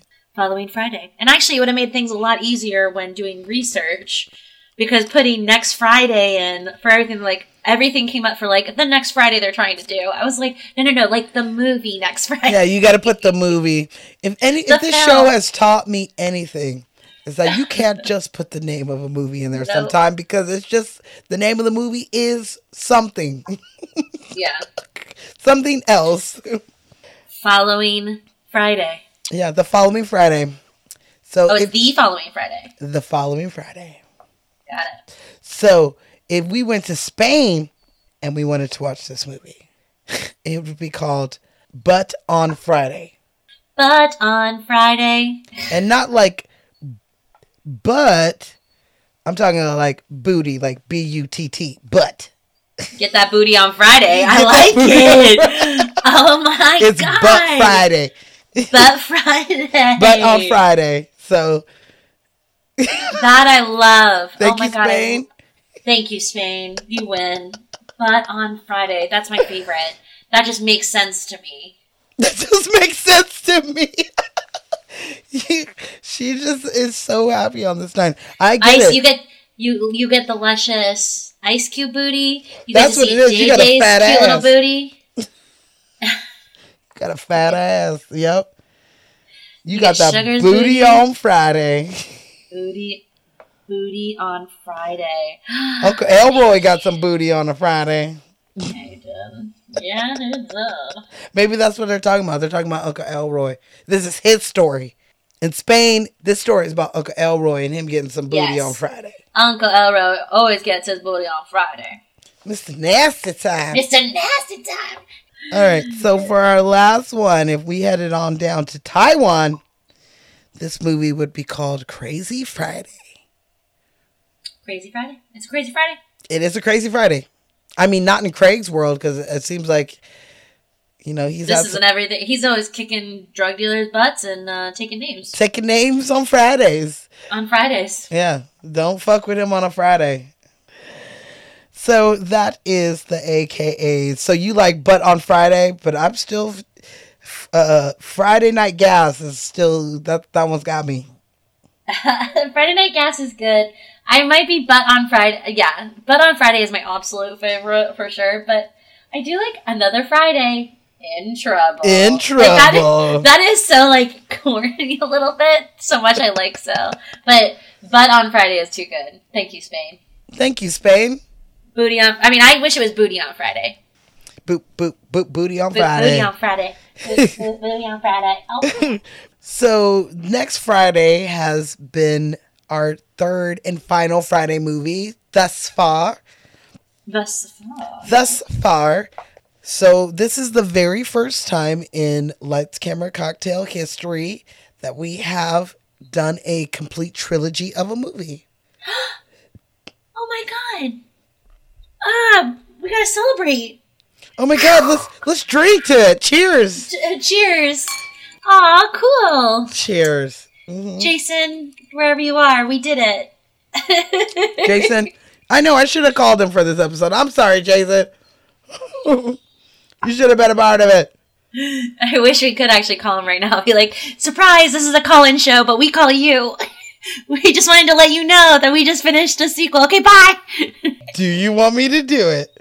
I mean, we can't, we don't have to make it long. Just We'll like, make it short. make it really short. It'd be funny. All right, you guys. He should be up and awake. If he's Yeah. if he's sleepy, he won't answer. We're calling Jason, you guys. Our first call in. This is our first, call- this is a call in from the show, but we call you. Hello. Hello, welcome to a new episode of Lights, Camera, Cocktails. Cocktails. Can you hear me now? I can hear you now. I can't. I can't hear you. Hold on. Ooh, he's somewhere. He's somewhere. Ooh. Can you hear me now? I can hear you now. All right. What's happening? Welcome to an episode of Lights, Camera, Cocktails. Cocktails. We are you are our first call in person. Oh my god! I'm so excited right now. You are live. Jason, I don't know if you can hear me. He probably can't hear me. I, I unplugged it so he can hear you. Can you hear her? I can hear Lenny just slightly. Oh, I love you. I love you. So we are uh, calling you to let you know that we are, as we speak, doing the next Friday episode. So we have finished all three of the Friday movies. We hit the trilogy. Oh my god! You guys are doing Baby Joker right now? Baby Joker. yeah, baby Joker. That's fucked up, eh? That's wrong, Este. That's wrong. He did nothing to you. He did nothing to you. Yeah. I'm gonna do you like American Me.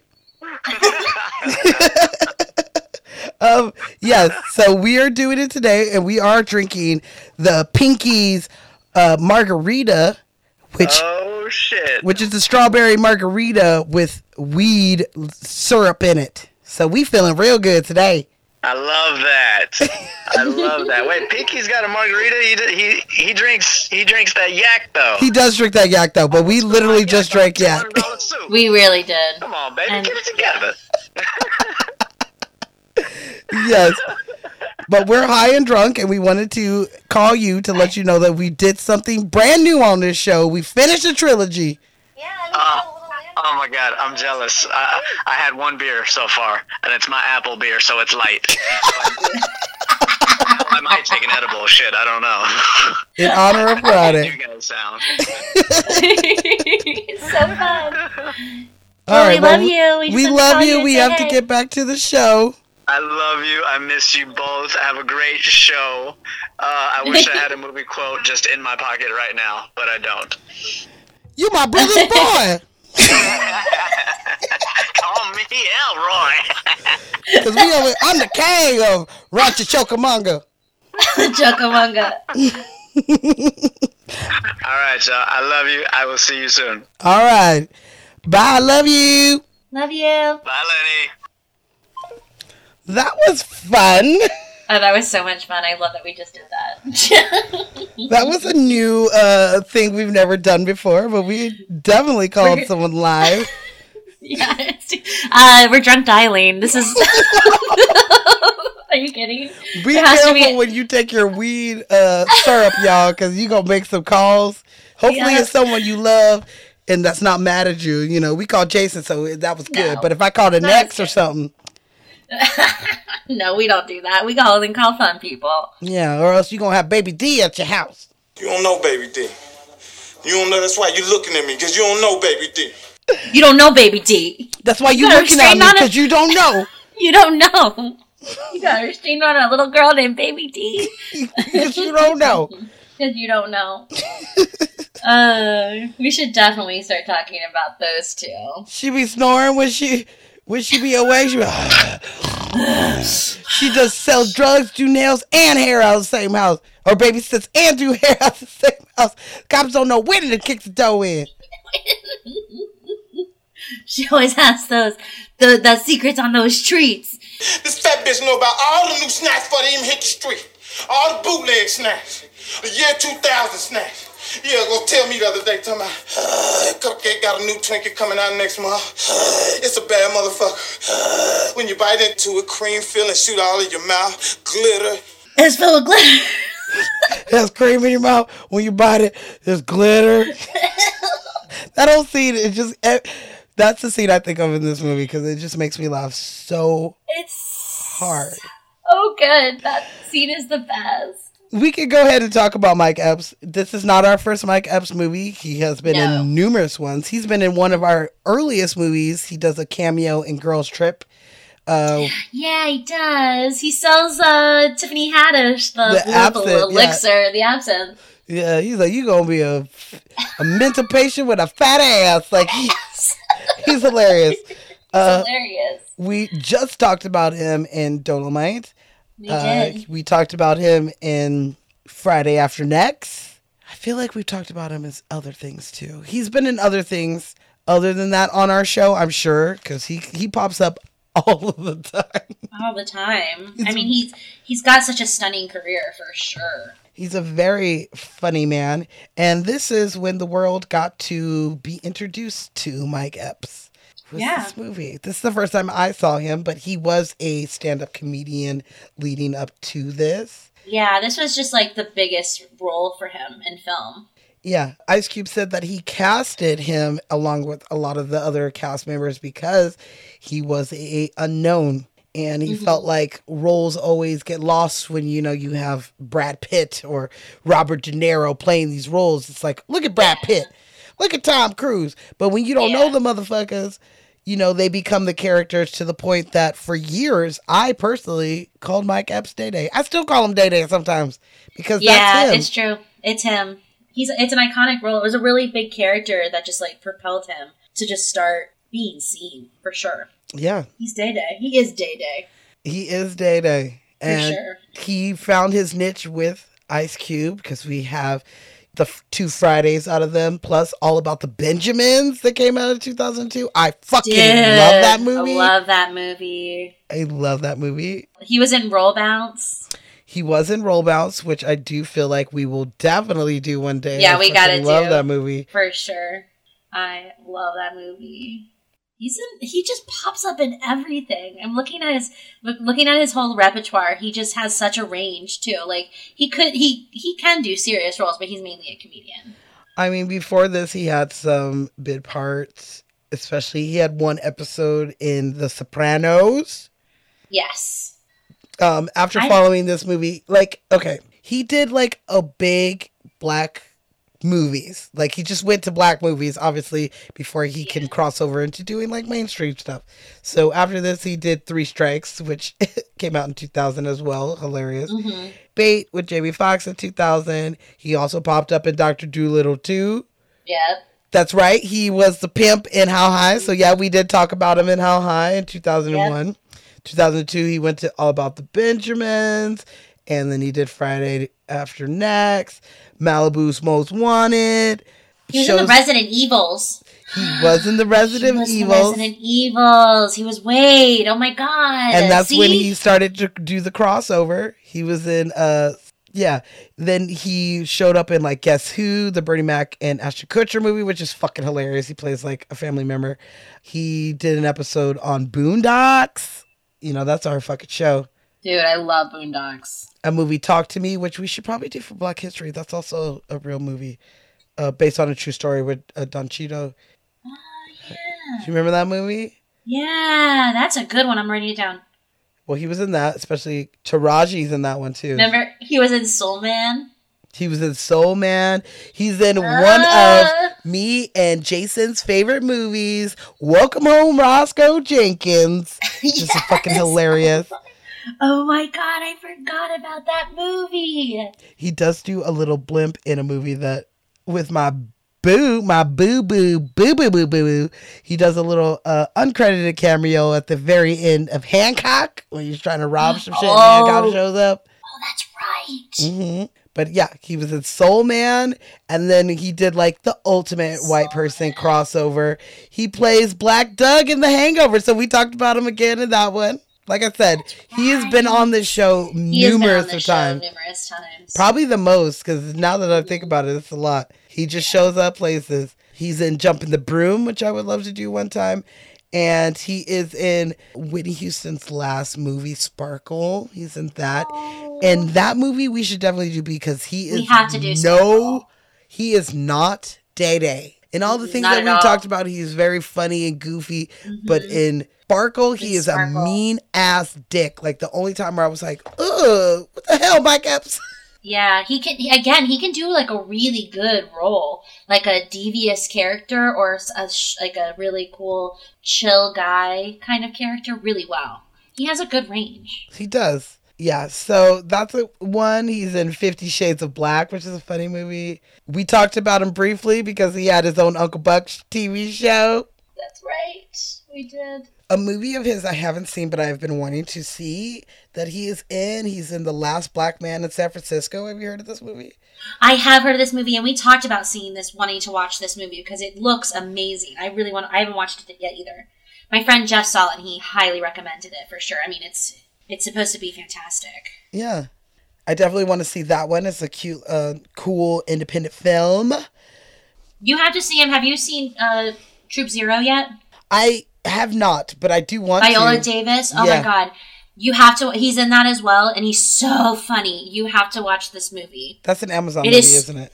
Yeah, it's on Amazon. Oh my god. Al- uh what's Allison Janney's in it too. I am down. Love her. It is so cute. the last thing that I've seen him in was Black AF. He plays like Uncle Ray. He plays one of the like uncles when they throw like a black barbecue at the house. Wait, who is he? He plays Uncle Ray. It's an episode where they throw like Juneteenth Oh, Juneteenth. Yep. barbecue. I remember now. So that's the Oh, last did say thing that um new that I have seen him on. But we will definitely have him on the show again. We've had him on the show more than almost anybody. Yeah. He's solid. We love you. We love you, Mike guys. Oh wait, can I give you a little fun fact about Mike Epps? Oh yes, I thought we were done. Yeah, yeah, yeah, yeah. No, I'm so sorry. Um, I have this really cute one. So this was this was such a big thing for him to be in this film. It was his first really big role. So he got a little extra money coming in. You, the first thing he bought with his check was he bought a washer and dryer for his mother at Macy's. Ooh, a brand new one. A brand new washer and dryer. How sweet is that? He had it delivered and hooked up too. and everything. That's what's Just for- up. I know. How sweet is that? That's what you got to do. You know, his mama spent a lot of money on him just being his, you know, a child, and then you know, mm-hmm. fanning the flame of his art of comedy. And she probably showed up to his shit and All the time. you know probably She told him to stop cussing so much. Well, you cuss cuss too much. You know, like any good mama would do. Yeah. Any good black mama. And he was like, Mama, what you need? oh, baby, I don't need nothing but maybe a new washer and dryer. And he's like, Done. I'll make it rain on which one? Whatever model you want, Mama. I got you. That would that would definitely be me. I'd be like, Mama, which one you want? You want the one that's like plated in gold? I'm gonna get you the gold plated one. exactly. oh yeah, he's That's such a good son. I, I- thought it was such a sweet little little tidbit. I did watch his audition tape. Did you see that? Oh my god, yeah. Well, because He was there's uh, so much amazing. emotion and like cool behind that audition tape, and Ice Cube and him were just having a ball together. you could see in the audition that not only is he laughing and Cube laughing, but you see the casting director and and director, whoever else is in the room, they're all laughing, and you can see Mike Epps super young, and he's like.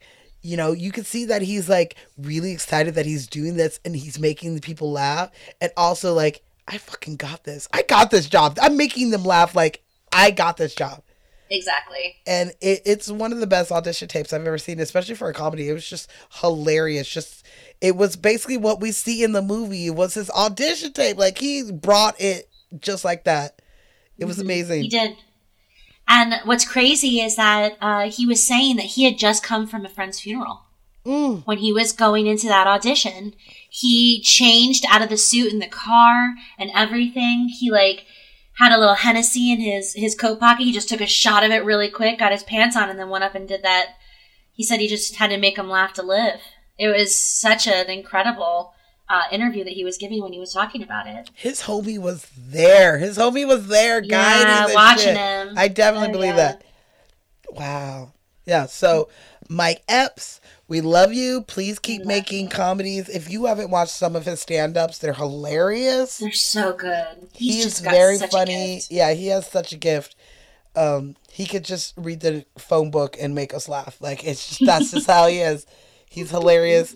We have had him on this show numerous times, and we will definitely have him on here again. So, all right. So, are you ready to talk about the real star of this movie? Yeah. So let's talk about Uncle Elroy's Purple House. Yes, yes. I was so hoping that you were going to do this. You know Yes. I'm gonna do it. It's such a beautiful house. Well, how come every movie that we do has like a house or a building that's like attached to it that I have to? you have to to? talk about. Yeah. So, Oh my um, god. Give me the star of the show. I love it. there are people still living in this house, so I will not give you the exact address because I don't want Mm-hmm. you driving around there and being like, "I heard this on Lights Camera Cocktail," and they come looking for me. No. So, this house is on Harwick Place in Santa Clarita, California. So it is not in uh, Rancho Cucamonga. It is in Santa Clarita. So this condo was built in 1997, and I believe this, that was the first time that it's ever been bought or sold. So the people who they who've lived there uh, are still living there. It is over 3,800 square feet. It has five bedrooms and four bathrooms, and it is one of the highest houses in the neighborhood going up for sale for obvious reasons of being featured in next Friday. It is no longer purple, y'all. It is like a like a beigey white color, uh, you know, like a regular Bornette suburb color. So it's not purple anymore, um, which I would have kept because purple is one of my favorite colors. Yeah, it looked so good against the green. That was It looks so ghetto, but I fucking loved it. Um, so this house is you could buy it if the owners would like to sell it. It would be over a million dollars for this house. Oh wow. Yeah. I mean, it's a nice house. It is a nice house, five bedrooms, four baths, but it is 68 miles away from Rancho Cucamonga. It is not Wow. close. So, like I said, Rancho Cucamonga is about 20 miles away from where I am at right now, little give or take. And Santa Clarita is more northern, as in it's northern of of of Los Angeles. Uh, it is where if you've ever been out here to Magic Mountain, Six Flags Magic Mountain. It is in Santa Clarita area, and Santa Clarita is where the Santa Clarita Diet TV show I know. That's what I always Drew. Barrymore is uh, located. So it's about an hour and a half, hour in like 45 minutes away from where I'm at right now, but they are not close in the slightest. They're 68 miles away from where they filmed and where they said that they were at. Have the same style terrain, I guess. So It does. believable. It really does. So, I mean, I didn't know that until I looked it up. I was like, that wasn't. Mm-hmm. You tell me you weren't in Rancho Cucamonga? I've been to Rancho Cucamonga. Like I said, it's not far. I've been to track No, meets there and shit. So, like, I've been there. But I always thought that Friday was filmed there, and it was not. Some of it was. I believe Pinky's was filmed there, and Pinky's is located in Rancho Cucamonga. The building, anyway. So, yeah, that's a little bit of fun fact about the star of the movie, The House. The house. I love the star of the show. No, Mm-hmm. I'm gonna lie. It's always amazing. I really wish they would have kept it purple. That really bums me. Yeah. But what are you gonna do? Yeah, you can Google Earth it, which I did, and you can see the Joker's house is uh. Ho Kim's house Ho Kim's house is exactly next door, the way that is and her flowers. Her flowers are a lot bigger now. Like they would have to walk around; they couldn't jump over it. From what Oh I saw the picture, yeah. So Cool. that is uh, the house. Wonderful. Rancho Cucamonga. Rancho.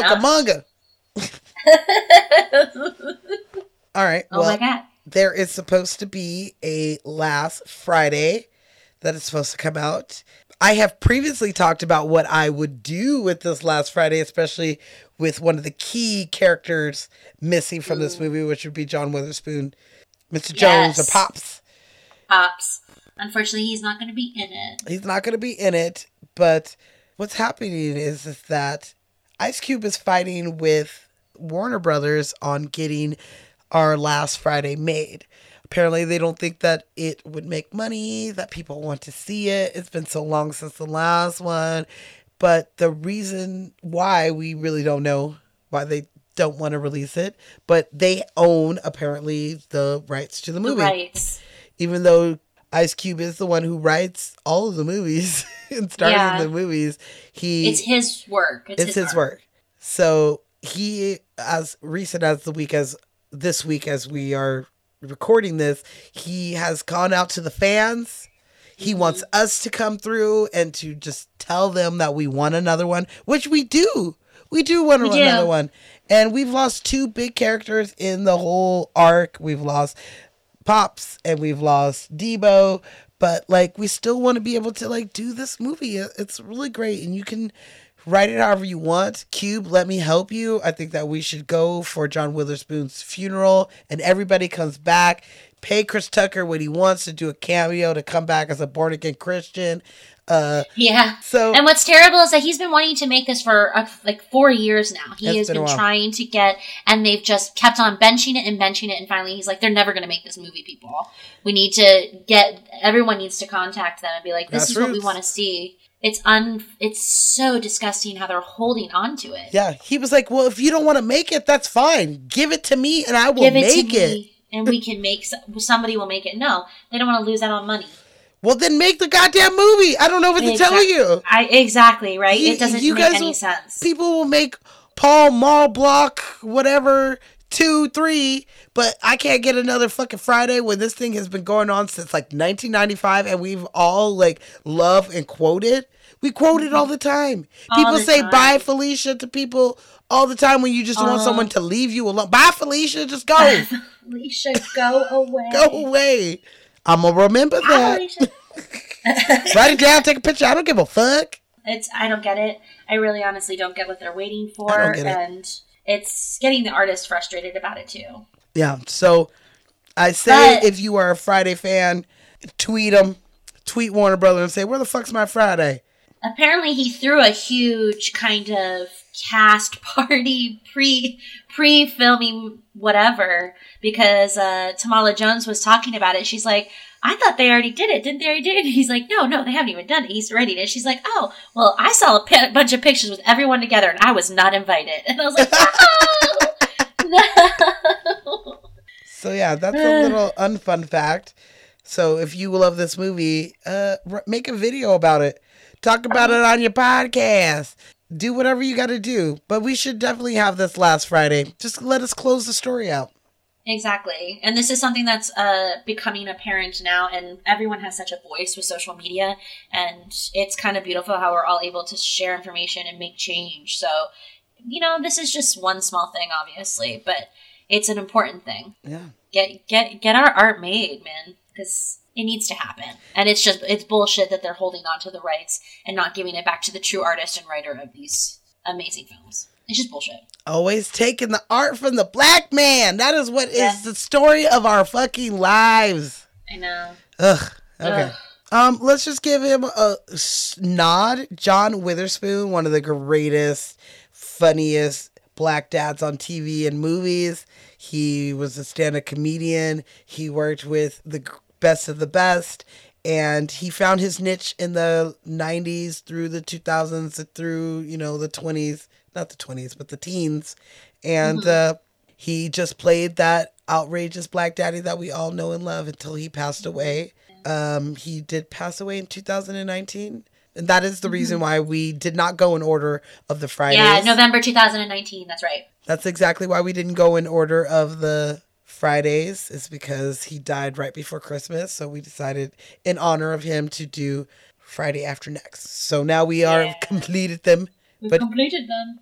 He is just an amazing guy. He will definitely be missed. I'm sad that he wouldn't be in the the fourth one. If Cube said he didn't want to make it because John Witherspoon wasn't in it, I would understand. That's how much I Yeah. I love him. If he was like, "Look, there's no reason to do it. John Witherspoon's not here," then I'd be like, "I feel you. Yeah, I feel because he's such a big part of the film. It's gonna be a.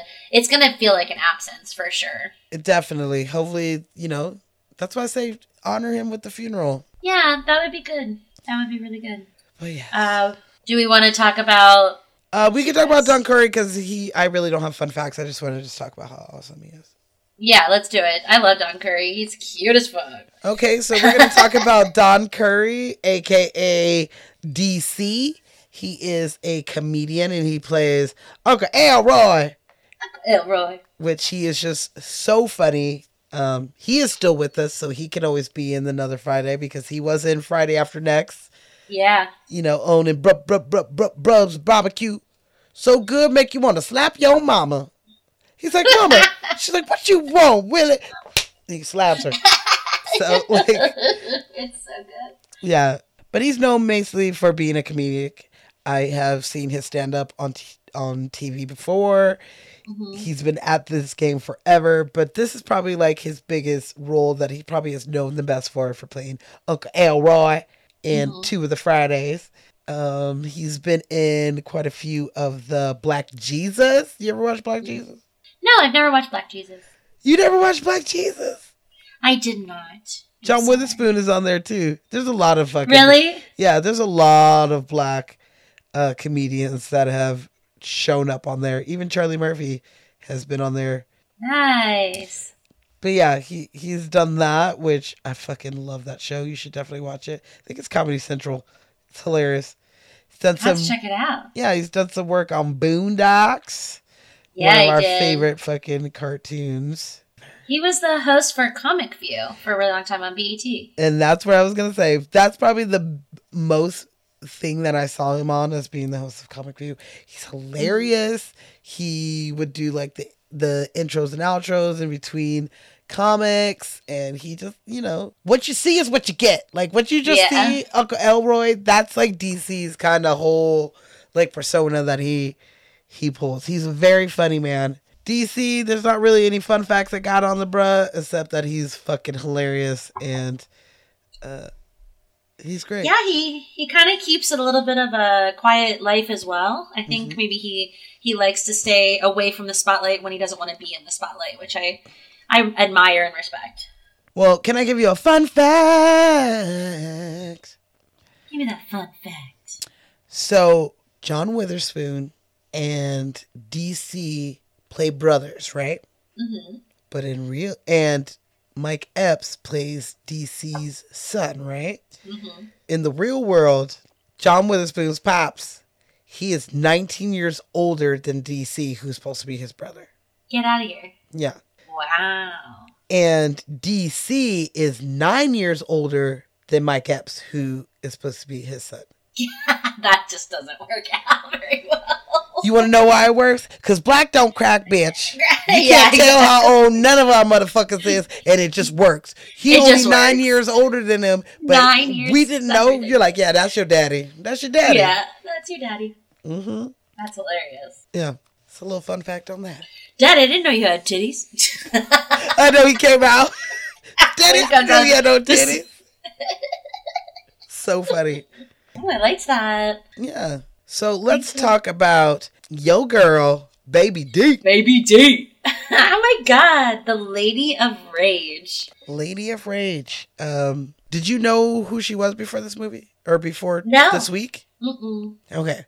So Lady of Rage is a rapper. She started back in the mid 90s and she ended up being signed with Death Row Records. She's one of the first women signed to Death Row Records. And she decided that she was not going to follow the path of previously female rappers like Salt and Pepa and Roxanne. She was said that she didn't feel like she needed to compete with them because her rhymes and their rhymes are so different that she, different. she has to compete with men rappers. So mm-hmm. that is kind of where she f- did her focus and drew her inspiration from was from men rappers.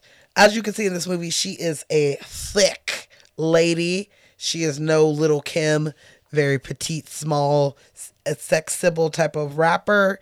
So that didn't really go in her favor. Um, female rappers, there's not, you know, we don't have too many of them scattered between like the 80s and now. It is becoming a lot more these days, especially with more underground rappers, female rappers that are coming to the scene that, you know, are starting to blossom into being big stars. I mean, look at Megan the, Thee Stallion. I mean, she started Yeah, oh my like God. legit underground. No one really knew who she was, and she popped on the mm-hmm. scene, and now she's shaking her ass with fucking Cardi B and shit. Like she up there, Nicki Yeah, Minaj. Cardi B kind of has a Cardi B kind of has a similar up up uh, up Yeah. to it as well. Like totally just completely raw, pulling herself up, and I mean, I'm gonna give all female rappers their due because it is a straight up man's world, and they will try anything to put us against each other or to put us down to where we can't, you know, sell out. and they're all fucking badass. Yeah, they're all fucking badass. And they're all fucking badass. And I really think after reading about Lady, uh, the Lady of Rage, she kind of helped lay that ground so that She like did. to to really base it like, no, we out here. I'm just as strong as you, and I fucking kill it. Like her flow and her licks are so fucking good. I like went down really hard Oh. all day today. It was like everything I wanted. Yeah, one of her biggest songs, and the song that I always think about her when I see her, is Afro Puffs. Afro puffs. I rock tough and stuff with my Afro Puffs. Hey, rock on. And she Song sings with it with bad self. Yep, Snoop Dogg. Does it with Snoop Dogg. It was a song that I used to sing, and my brothers used to sing to me all the time when I was a young girl because I used to rock Afro Puffs all the time. Super easy and cute. And Mm-hmm. uh, so that song always stuck with me. But, you know, she had problems being put first, and she always got put behind, you know, people like Snoop Dogg and Tupac. Yeah. And It, well, that's what when I was reading about how she had to wait to put out her next album until Chronic was done, and then uh, Doggy Style was done. That's when she got to uh, finally get her. Uh, I believe it was her second album. But I realized I've had listened to her sing. I just didn't. I never got to own Doggy Style, so when I was listening to it, she's on one of Snoop's songs, and she's and she's so good. And, she's on uh, Doggy Style. She's on The Chronic. She's Yeah. she's on a lot of things. And as being a female artist, they didn't really know how to promote her in the Yeah. 90s because it was like either you need to be a sex symbol like, you know, Little Kim, where you could Mm-hmm. say all this shit and you're rapping, but we need you to be in lingerie while you do it, which was not her style. She's not like, her style at all. yeah. And so um, she kind of pushed back from the world of music and found herself being in movies like Next Friday and The Steve Harvey Show. Did you ever watch The Steve Harvey Show? I did. I don't. I. I wouldn't say I consecutively watched it, but I did watch some episodes of the Steve Harvey Show. I definitely watched The Steve Harvey Show because, you know, black people, uh, we gotta watch it. But The Steve Harvey Show went from 97 to 2001. So before doing this movie, she was already on there playing a character. She was like a student. Steve Harvey was like a teacher at a high school somewhere. He taught music and he used to have a bunch of kids that, you know, any sitcom, you- got the group of kids that and the teacher that are always together doing crazy shit. And she was one of the students. So she did get her foothold in that. But other than that, she kind of kept it down. You will see Afro Puffs pop up on Above the Rim, which is a movie we have already talked about. But she's on the soundtrack mm-hmm. to that with her Afro Puffs. She actually hated that song and didn't want it to be put As on big as it was. yeah, she didn't want it to be put on the soundtrack for Above the Rim. She kind of begged Oh. Suge Knight to not do it, but no one listened to her, and she just did it anyway. So, Damn. but apparently, she is in one of 2021's big hits, Judas and the Black Messiah. I know. She plays a Lady I really- Panther in there. I really want to see it so bad. yeah, so award winning. I know it's an award winner, she showed up on you know an episode of Kenan and Kel, which classic. classic match, and so yeah, so she just popped up. She worked with some of the greats. Uh, she's on soundtracks for good things, but she kind of faded, and uh, now I I want to see her in the Black Messiah. I know. I really want to watch that. I really wish. Ugh, but we didn't know. We didn't know. We didn't know. We didn't know. So yeah, that is Yeah. a little bit about And, uh, Lady Rage. and apparently, she has been asked to come back for last Friday. Baby D. Baby D. I, I, I saw that that she was rumored to be signed on for the project if it does get made. Well, maybe her and Craig finally get together. That'd be. I like that. Oh, I like that. It's the only one that would smack him around. I, I like that. I think that would be a good uh, cube. Write Yeah. that down. Write that down. Uh, it's like in that scene when she's talking to Day Day and he gives her the cookie. Just like you had in jail, the commissary. Without the wrapper, you can get to it quick.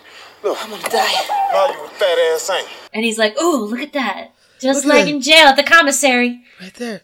It's all out of the package and everything. There you go. He puts it down the windshield to her. And what do you want? Let's make a deal. Anything you want. Your cousin Craig, look us up.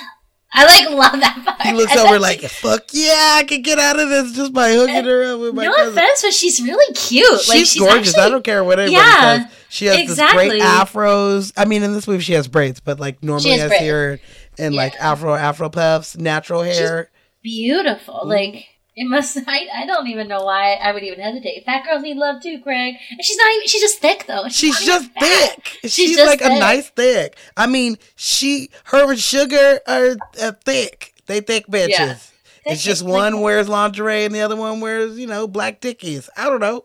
Yeah, But yeah, Lady of. Rage, we love you. we love you. Thank you. I'm gonna be I- looking for you in the Black Messiah.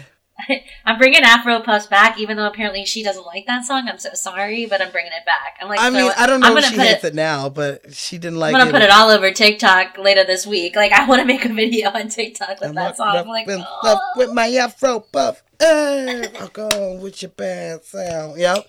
So I love her, and uh, I'm glad that she was in this movie. I hope you come back for Last Friday, bitch, yeah, I really do too. because you're amazing and you're thick. Let's do a fun fact, and we'll move on to Roach. That's what I was thinking too. Phew. Okay, so there was supposed to be a famous cameo in this movie, but it ended up not being. So the scene where Pops goes to stop because he got to go to the bathroom, and he Yeah. opens the bathroom and it's the fucking neighbor, and he's like, "Yeah, I, I gotta move Stanley! out." Stanley, and he's like, "What, Stanley? What you doing here?" And he's like, "Yeah, I gotta move. I'm trying to move out of the ghetto because this is dangerous. I'm looking for." And he's so like, "Move out my way." He's like, "I would go in there for 35, 45 minutes." Yeah. He's like, and he's spraying. He's like, "Ooh, Stanley." I, I wouldn't recommend it anybody go in there for at least 35, 45 minutes. It smelled pretty bad. I don't know what happened. Get I don't know the what fuck out of my face, Stanley! Oh, Lord, Stanley! Ooh, ooh. Which he has no room to talk. And you don't Because he got did it to to- Craig. Plus- he did it to Craig in the car. I was like, yeah, you sitting in shit, and you like, oh, I can't roll the window down, and he's stuck driving the fucking hour and a half to Rancho Cucamonga with your stank ass, stank Too ass. much. Too much. Too much. Yeah. Ah. Oh shit, he was really trying to get out of there. And it, he does such a classic dad joke when he says, he's like, Daddy, what's wrong with this window? It doesn't run down. Remind me to fix it. Remind me to fix it. What the And it's such a classic daddy thing to say. Like, It yeah, is. kid, remind me to fix that later. I'd be like, "Damn it, Dad, how come you never- haven't? Fi-? I would be like, Dad, how come you haven't fixed this window? And he'd be like, Well, I don't sit in the passenger side. What do I do? Like that's what my dad would say. I don't ever sit over there. Like, well, I do, and you smell like shit. Okay, so in that scene, Stanley would have been replaced by no other than the crying man himself, Michael Jordan. Stop it. yeah, Stop it. yeah. That would have been so rad and so like, whoa. You would not have expected it. And Michael Jordan would have shit up a storm and Pops would have been like, oh, Jordan, whoosh, and just like fucking spraying. So Oh, we could have had that. Damn, what happened? Do you know? I don't know. Probably money. Yeah. That's always the issue. Ice Cube's like, I don't got enough clout for, for Michael. I mean, he's Ice Cube. I know. That's what I, honestly, that's And what he's I would a say. legend by this time. Like by 2000, Yeah. he's like straight up legend. He's been Mm-hmm. g- going hard since the mid 80s. And here he is. He's like, I'm fucking here. Here he is. Yeah, it's Ice Cube. I don't know. That's a good fun fact. So let's talk about man Roach. our man Roach, our white slave. Hey, Craig, this is Roach, my white slave Roach. Be working around the store doing everything I tell him to do. Roach, that's my cousin Craig. He the one beat up Debo. What's up, bro? He do whatever I tell him to do. He's like, what the fuck? He's like, what's up, Craig? like, you're right. He did not put up a He fight. didn't flinch. No, he didn't even think about it for a second. He was just like, no, that's me. Uh, and he was totally great. Totally Yeah. ready for it. So Justin Pierce, Who's a British actor. well, he was born in London, England, but Yeah. he was raised in Brooklyn. I think he was in New York somewhere. Yeah, he grew up in uh, New York City. He grew up in New York City, and he was just like a regular stupid stoner skateboarder. And he would go skate in the park all the goddamn time. He even moved out of his house when he was like 15. Like, fuck y'all, I don't want to live here. And he dropped out of school and he lived in like a dirty basement with a bunch of his skateboarder friends. And they would just go out there and be skateboarders. He ended up being like a professional skateboarder. Uh, like, and he, to say that, that means he was one of the first because, you know, Yeah. It, Because this was nine, really- the 1990s. Yeah. Yeah. He was featured in a lot of like mixtape videos you see a lot. yeah, all those skateboarder shit. I totally hung out with those dudes that would just like put it on in the TV and we'd like play video games. Oh, girl, like, watch yes. The, and yeah, come on. I was like growing up for sure. And I love that they encouraged him to be that character with skateboarding in the movie. Like, Yeah. I'm sure it wasn't completely written that way at some points. Like, he was just improving that kind of shit and having fun. I mean, but what else are you gonna do in Rancho Cucamonga? Especially if he don't Exactly. drive him damn self. If you don't drive yourself, you're a skateboarder. Exactly. Um, On the board! Should be in the middle of the street. you broke my board, man. So yeah, he dropped out of school and Mm-hmm. he did his shit. Uh, he did get arrested for possession of marijuana and heroin when he was a young got him. teen. Yeah, and uh, eventually, when he was 19, he moved back in with his parents. And one day, while he was skateboarding in Washington Square Park in New York City, he was Mm-hmm. discovered Yeah, it was. Washington Square Park, baby. By Larry Clark. by Larry Clark. And Larry Clark at the time was casting and getting ready for his movie his terrifying Yeah. movie that I can never watch again because it has I've watched it twice and it has scarred me. But it's Yeah. such a great movie that you should probably watch, especially if You should definitely watch it. Yeah, you should definitely watch it. But it's it's up there with Clockwork Orange. I can't watch those movies too often. Freaked me out as like a teenager. He was in Kids that came out in 1995. That came out with a lot of stars that came out of that fucking movie. Yeah, it did. Um, who were literally like teens. Yeah. But he did really good in there. His character was also a skateboarder in there.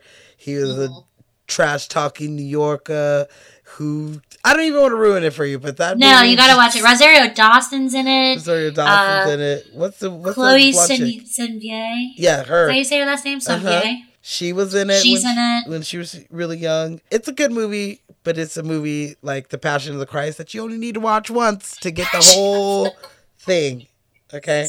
I feel like I'm not selling this movie. Watch the movie, you guys. If you're a film Yeah, buff, watch the movie. definitely watch the movie. I totally get not being able to see it too much, but like good films sometimes don't need to be watched over and over again. yeah, Like, you get the point. but you get the point, and it makes a lasting impression on you.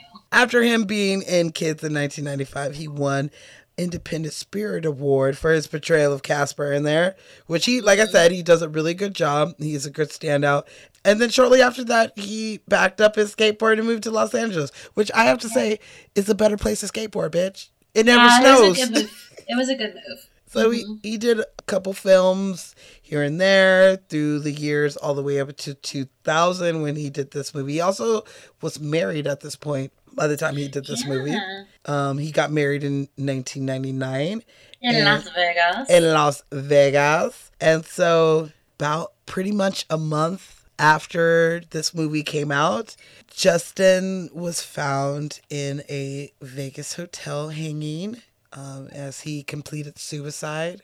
I don't believe there was a note. I didn't really see if there if there was. They didn't, you know, release it or until they said that they found there was two found suicide notes, so that they could definitely like it was definitely a suicide. Uh, right. So yeah, but they did not release it. They They, chose to keep those completely private for the family. So we kind of lost a good actor on that, and Roach will not be in last Friday I know. along with everyone else. it's such a bummer too because I felt like right after this movie he would have just skyrocketed for sure. Yeah, because this was like, you know, like we've been saying this whole time, this is a great jumping off point. I mean, look what it did Mm-hmm. for Chris Tucker. It made him into Chris Tucker. Yeah, Mike Epps. look what Oh it did God. for Mike Epps. It brought John Witherspoon more fame. It just, it just, everybody profited and ate off of this meal of the Fridays. And Yeah. so, unfortunately, um, July 10th, 2000, at the age of 25, Justin completed suicide and left us wanting more because he is very talented. You see, his very first raw ass movie, Kids, he's fucking, he's, yeah. Yeah. yeah. So talented. And that whole cast, for the most part, were all raw. Like, none Yeah. of them were, they weren't actors. He just picked Mm-mm. kids. He just picked kids, and it moved their all their careers. Like It they were noticed, and everybody got noticed immediately. yeah. I will say, don't watch that movie and be like ha- on a date fooling around. I did that once. I I was on a date and oh my we god, were that watching. is such a t- dick softener. Downer. Rest in peace, Roach. Dude, I have a fun fun fact about uh, our good man Roach. Let me hear it. Okay, and this also involves our man Mike Epps. So it's the scene when they were smoking weed in Pinky's like lounge area. I guess that's where they take their breaks or whatever. Yeah, the break room. the break room. And so when Craig pulls out the joint and he's like, "Oh my god, we can't smoke that in here. It's gonna stink up the place." He's like, "No, man, I've got you." And like he pulls out the vacuum. Stop bullshit! My fault, my fault. You better stop fucking playing so much. You gonna suck my motherfucking lip up. And that was completely Mike Epps' idea. And he got all his lip was On his lip. to like commit to that to do that scene and apparently him and justin were just having like a really fun time just joking around and like having a fit about it i mean it was a really good close-up so it was mainly just mike, Mike epps, on the screen yeah. but Oh God. I mean, I think that it's just great. They're back and forth. They were just hilarious together, and they seemed like they were There's- really high, just like mm-hmm. sitting there talking. Like I would hang out with them. Like, look at these high ass bitch. Pass that shit. Either be smoking or be passing, man. Not pass. Like he's all pissed. He's fucking up the rotation. You're mm-hmm. lucky, my boy. You're lucky. I know that's the first one. I'm gonna. I'm quoting all three. You guys. I don't I know. know you have been. But I love that scene. I love that uh, that, and then it leads to them having the fun time on the couch and whatever. Like apparently that was just all like a lot of it was written, but most of it was improv too. Just like their reaction. I can see that. They they played off each other. It was really cool. He's like, yeah, sell your car. And he's like, what? Sell your mama's car. Sell your mama's car. what is that? Uh, don't you worry about this. This is black problems. This is black You don't know anything about this. this is why you shouldn't be hanging out with us, Ro- Roach, because we live raw. Better quit hanging around black people. You see how we live? We live raw. We live rough. I'm telling you. We live rough. That's my shit. That's my shit. I've said that to many of white friends anytime Yeah. some chick goes down. You don't want to hang out with us. We live raw. We live rough.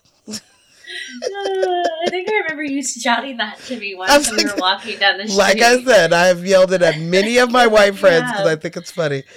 It's funny. Okay, so since we're talking about that scene, I got a question for you. Ask. We're gonna do it quick. What is Okay. your techniques of minimizing the smell of marijuana when you're smoking somewhere you shouldn't be smoking? Ooh, I love it. Now Roach comes Um, up with the idea with the Shop-Vac and sucking up the weed, which I don't the smoke, which I don't think would work, only because there's no, No. filter in there.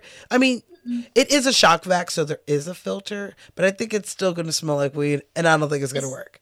It's still gonna smell like weed. My go-to is the toilet paper technique with the dryer sheets. Yep. You fill the And just toilet paper roll with dryer sheets, and then at the Mm-hmm. very end of one end, you're going to rubber band a dryer sheet to it, and you're going to smoke your weed, and you're going to blow out the smoke through it so that it smells like freshly folded linen. Yep. It does work. It has a hint of It works. the weed smell, but for the most part, it works. Mm-hmm. I also do personally. I will do if I'm desperate. I will do a Jamaican sauna, Oh, nice. That would work. which is where you turn the shower on where it's super hot and it fills up with steam, and then you smoke. I try to blow it out of a window either way, just because you should always blow it out the window. That'll help Yeah. you Put it uh, in that direction for sure. for sure. Hands down. But by doing a Jamaican sauna, as we call it, it the air fills up with water particles. So when the smoke, the weed smoke, is flying through the air, it gets pushed down to the floor um, instead of going up. So it'll stop if you have a smoke detector or if you don't want it to go out of the room. It does help. And I would say spray, still spray a little bit of Febreze in there before you walk. Always. Always. I have done once in a bar. Uh, someone told me to take a hit in the bar, and I was like, oh no, I can't. It wasn't even a vape, it was an actual bowl. And they're like, no, no, no, take a hit, take a hit. And I was like, fuck it. And so I did it, and then I shoved uh, my or- lemon wedge into my mouth and blew out of it. And the the skin of the citrus, the oils, it heats up a little bit and it'll blow out and it smells a little citrusy. You'll still get like kind of a little hint, but it gets it's it's better. Wow. Mm-hmm. I've heard that's an old bartender's trick. I like that one. Yeah. So yeah, we got some uh couple techniques for you. Otherwise, I say go smoke outside, motherfuckers. If you gonna Yeah, smoke, be respectful because your mama or whoever you live with or whoever owns your house, if it's not you, they don't want your weed smoke. But weed smoke does definitely disappear way quicker than cigarette Yeah, absolutely. smoke. So I will always do the put the towel at the door, turn the fan on, light some candles. Pre, I, I stress this pre Febreze the room before you start smoking so that hmm. when you start smoking, the Febreze is already in the air trying to encapsulate these stanky ass weed. I love that. That's a good idea. Yeah, and blow it out of a window. If you have a screen on the window, I know it's gross, but put your lips on the screen so you can make sure it goes out. Goes out that window. But these are little fun facts on weed smoking if you are a pothead like us. And uh, I know it's winter time in other places of the world, not in California or Florida, where we are located. So those are little weed fun facts for my podheads. Woohoo! I love it. Okay, so we can talk about the Jokers. I really Yes. don't have much on the Jokers. There is one Joker, Jacob, who we will definitely have on the show again. He Yes. is Joker, not baby or little. He is the Joker. He is the Joker. He's the lead. He's the oldest brother. He is the He's Aztec tiniest. warrior. I, I am an Aztec warrior. I'm an Aztec warrior. Ah! Yep. That's him. He is hilarious. I Yeah. personally remember him from playing Selena's brother Yeah. in the movie, not the TV show, Indeed. of The movie. Mhm. Oh my god, I was just thinking about that iconic scene when she asks the dress off the mannequin. She's like, that's an $800 dress. She's like, get the dress off the mannequin, please. Oh, her pretty woman the- scene. She's like, And then she's gonna signing all her We're not going to take the dress. I was just thinking about that. He has been in a lot of movies. Probably his first notable one, at least in my eyes, would be American Me. Um, he showed up on an episode of Full House. He's in My Family or Mi Familia. Mhm. see- have you ever seen that movie? Everybody and their mama's in that fucking movie. From like J Lo to Edward James Olmos, it's like in that movie.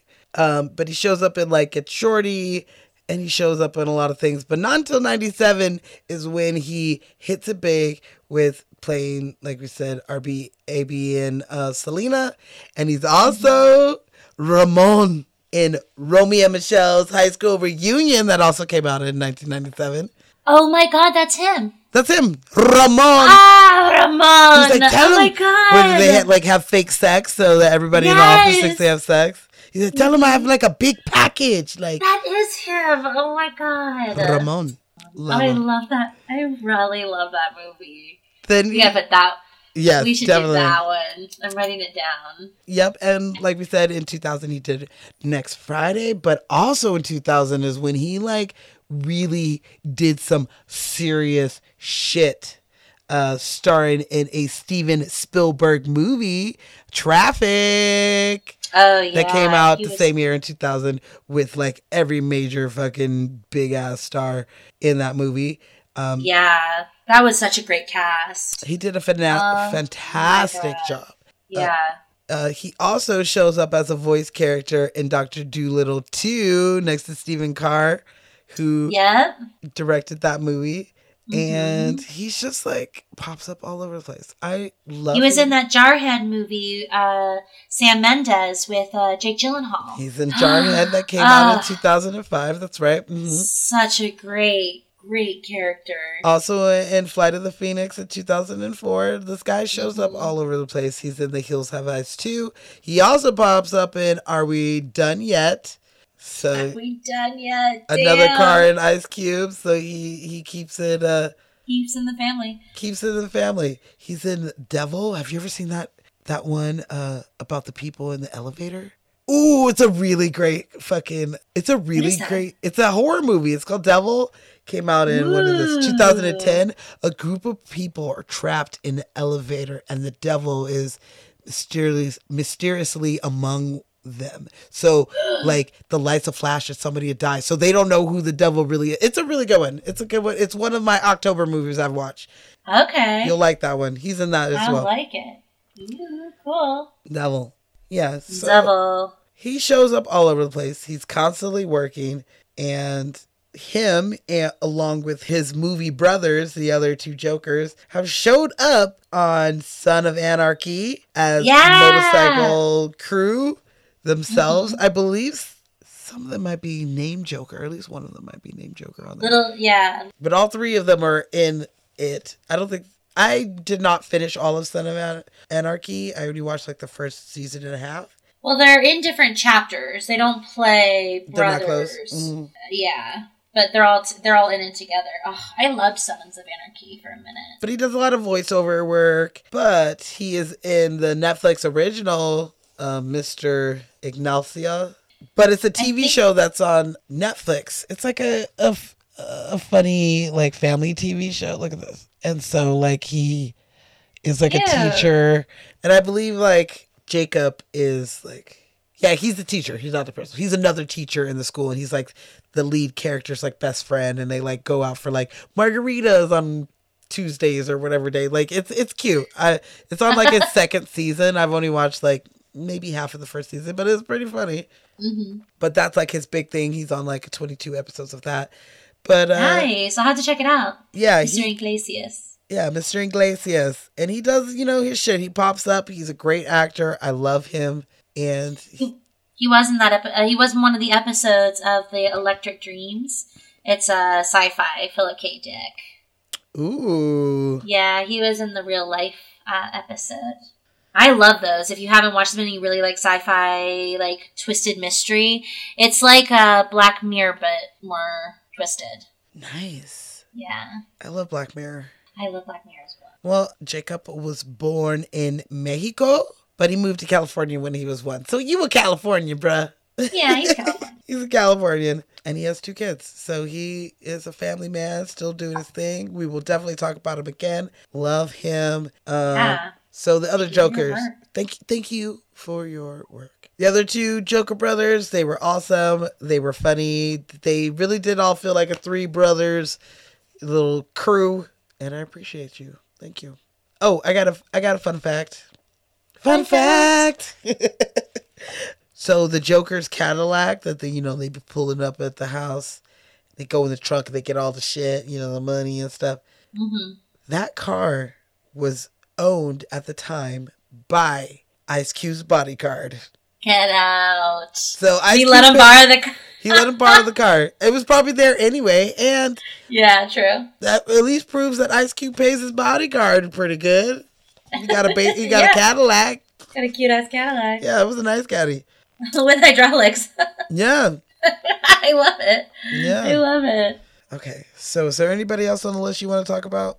I wanted to mention Amy Hill. All right, let's talk about Ho. Whole Kim, motherfucker. She's a really rad lady. She's a stand-up comedian. Uh, she did work with Margaret Cho. She shows up in everything. I swear to you, if you've seen it, sh- she's done it. Like, and it's she's a voice in uh, Lilo and Stitch. She's a voice actress as well. She's that's so Raven. She makes a cameo as Mama Tohu in uh, That's So Raven. She's a crazy ex girlfriend. She so she shows up in Fifty First Date. I truly love her every single time she has this wonderful presence and she kills it in this movie. She like nails it so hard. She is that perfect neighbor that you want that's just like monitoring everything that's happening. And Craig's down. He's like, "Oh yeah, I want to shut a bully down or a drug dealer. Let's do it." Yeah, she was in on it. She was like, "Let's go." You Yeah. know, when they went to go storm the Joker, she's like, Mhm. "I'm down." She even I'm down. stepped on Uncle uh, Uncle Elroy's back,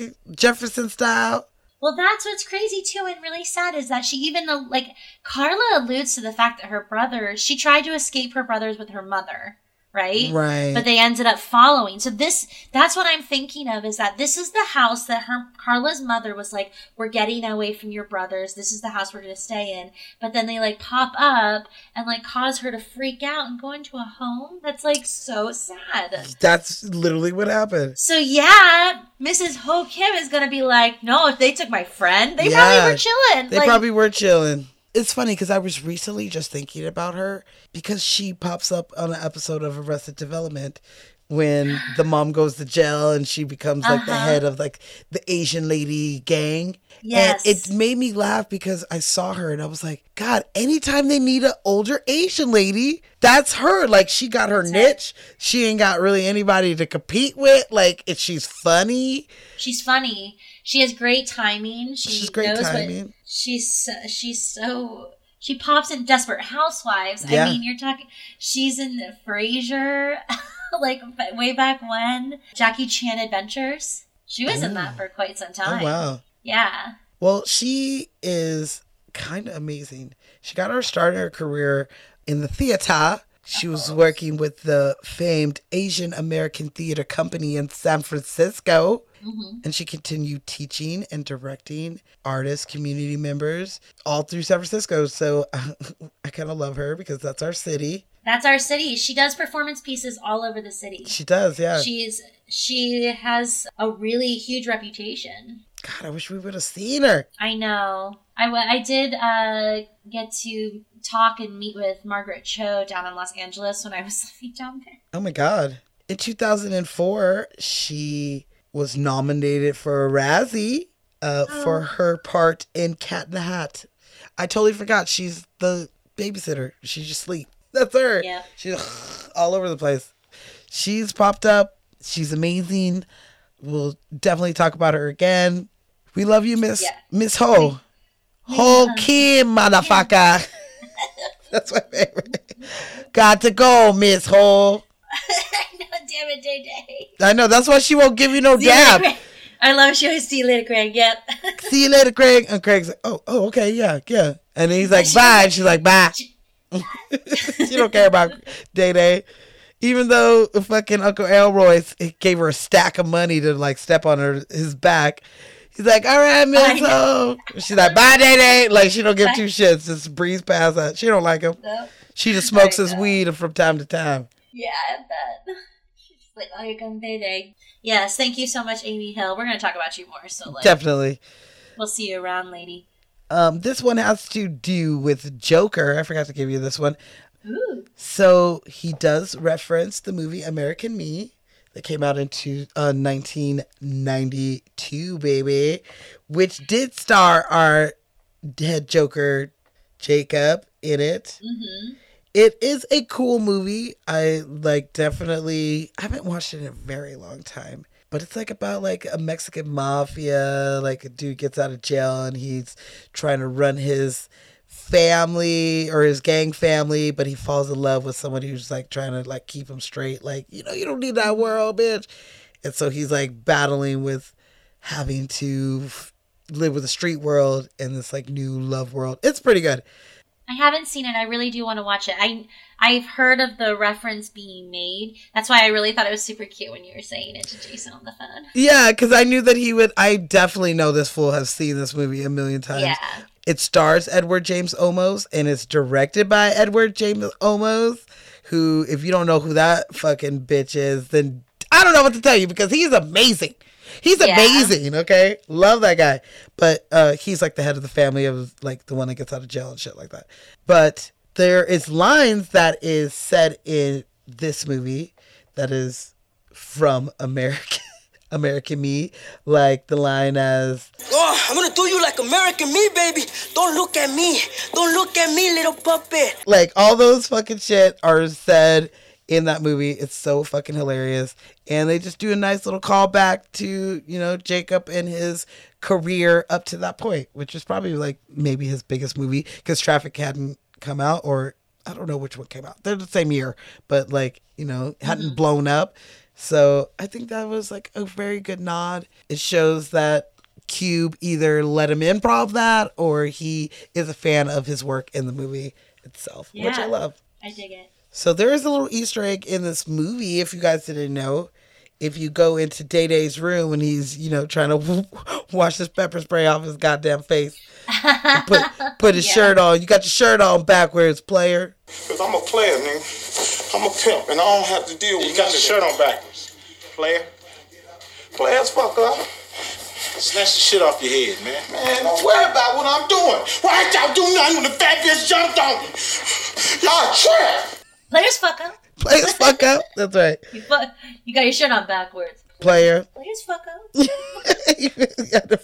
He gives him that look. He's like, I'm done. No, Craig. You caught my ten. Yeah, fuck you. You calling my rims? You talking about my shirt being backwards? Like I said, in Day Day's room, if you look on the wall, there's a poster, and one of the posters is a Players Club, which was an Ice Cube movie that he not only was in, I believe he wrote it, and he definitely directed it. It is the reason why he decided not to direct this movie because he was like, it was just too hard to like. I didn't know where to focus, like kind of shit. Players Club is a good movie. It's nowhere near as good as any of the Fridays, but it's a good movie. Mm-hmm. If you like strippers, who and who doesn't?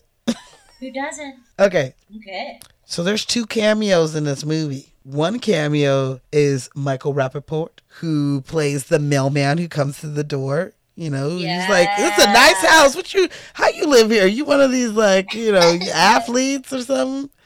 An entertainer? Are you one of enter- those entertainers? entertainers. And even when he's like running away from the house, he's like, moving on up, moving on up. And then like fucking Chico chases him down the street. yeah, Um, rightly so.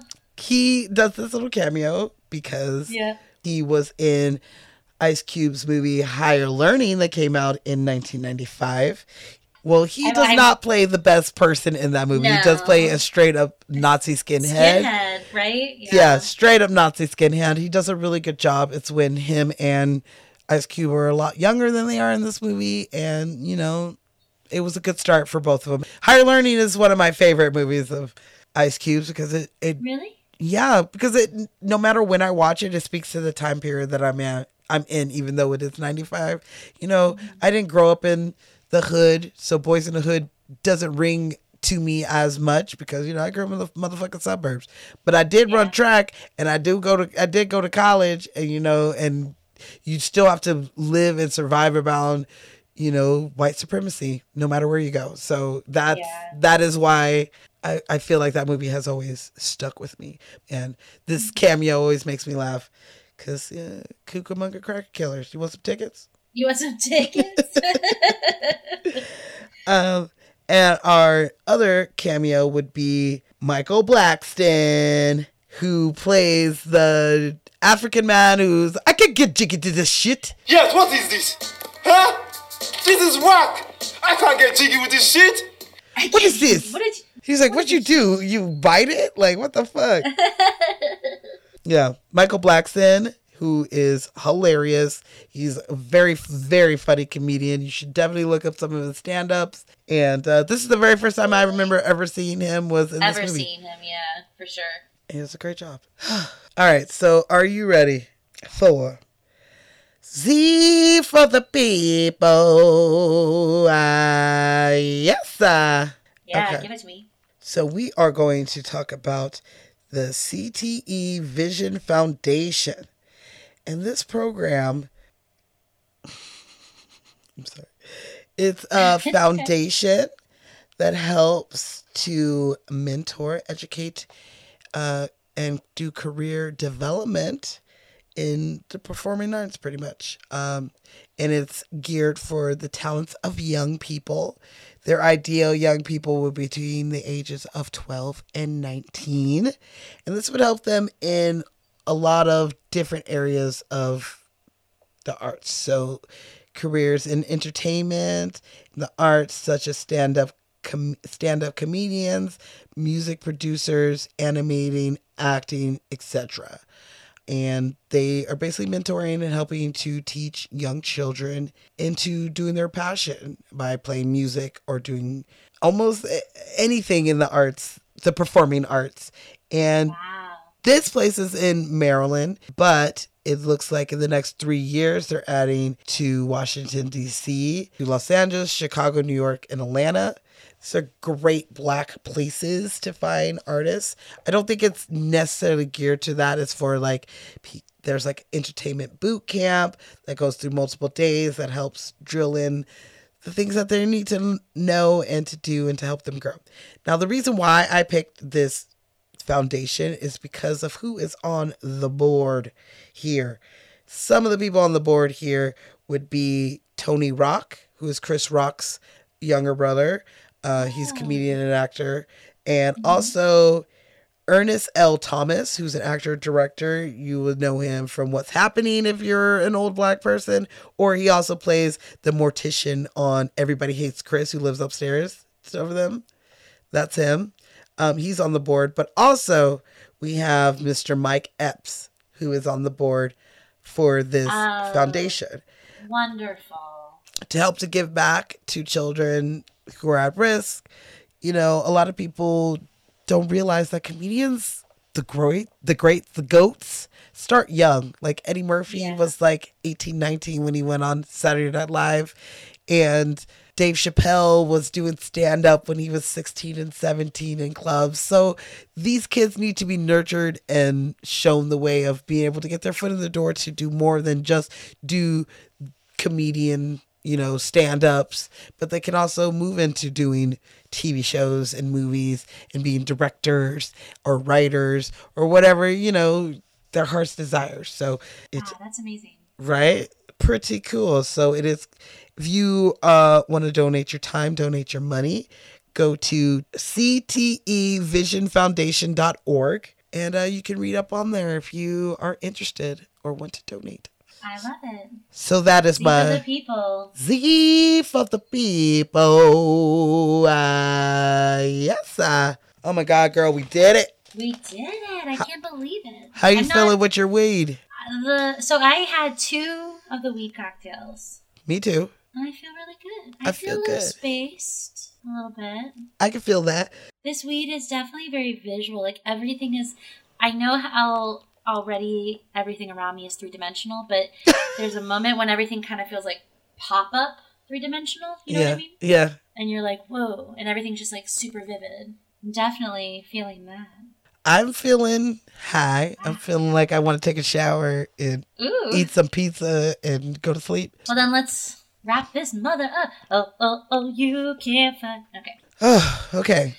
So thank you, Thank you. Lenny bitch, for drinking with me, Zizi. That was awesome. for talking so with me, fun. for drinking weed with me. I know we drank weed tonight together.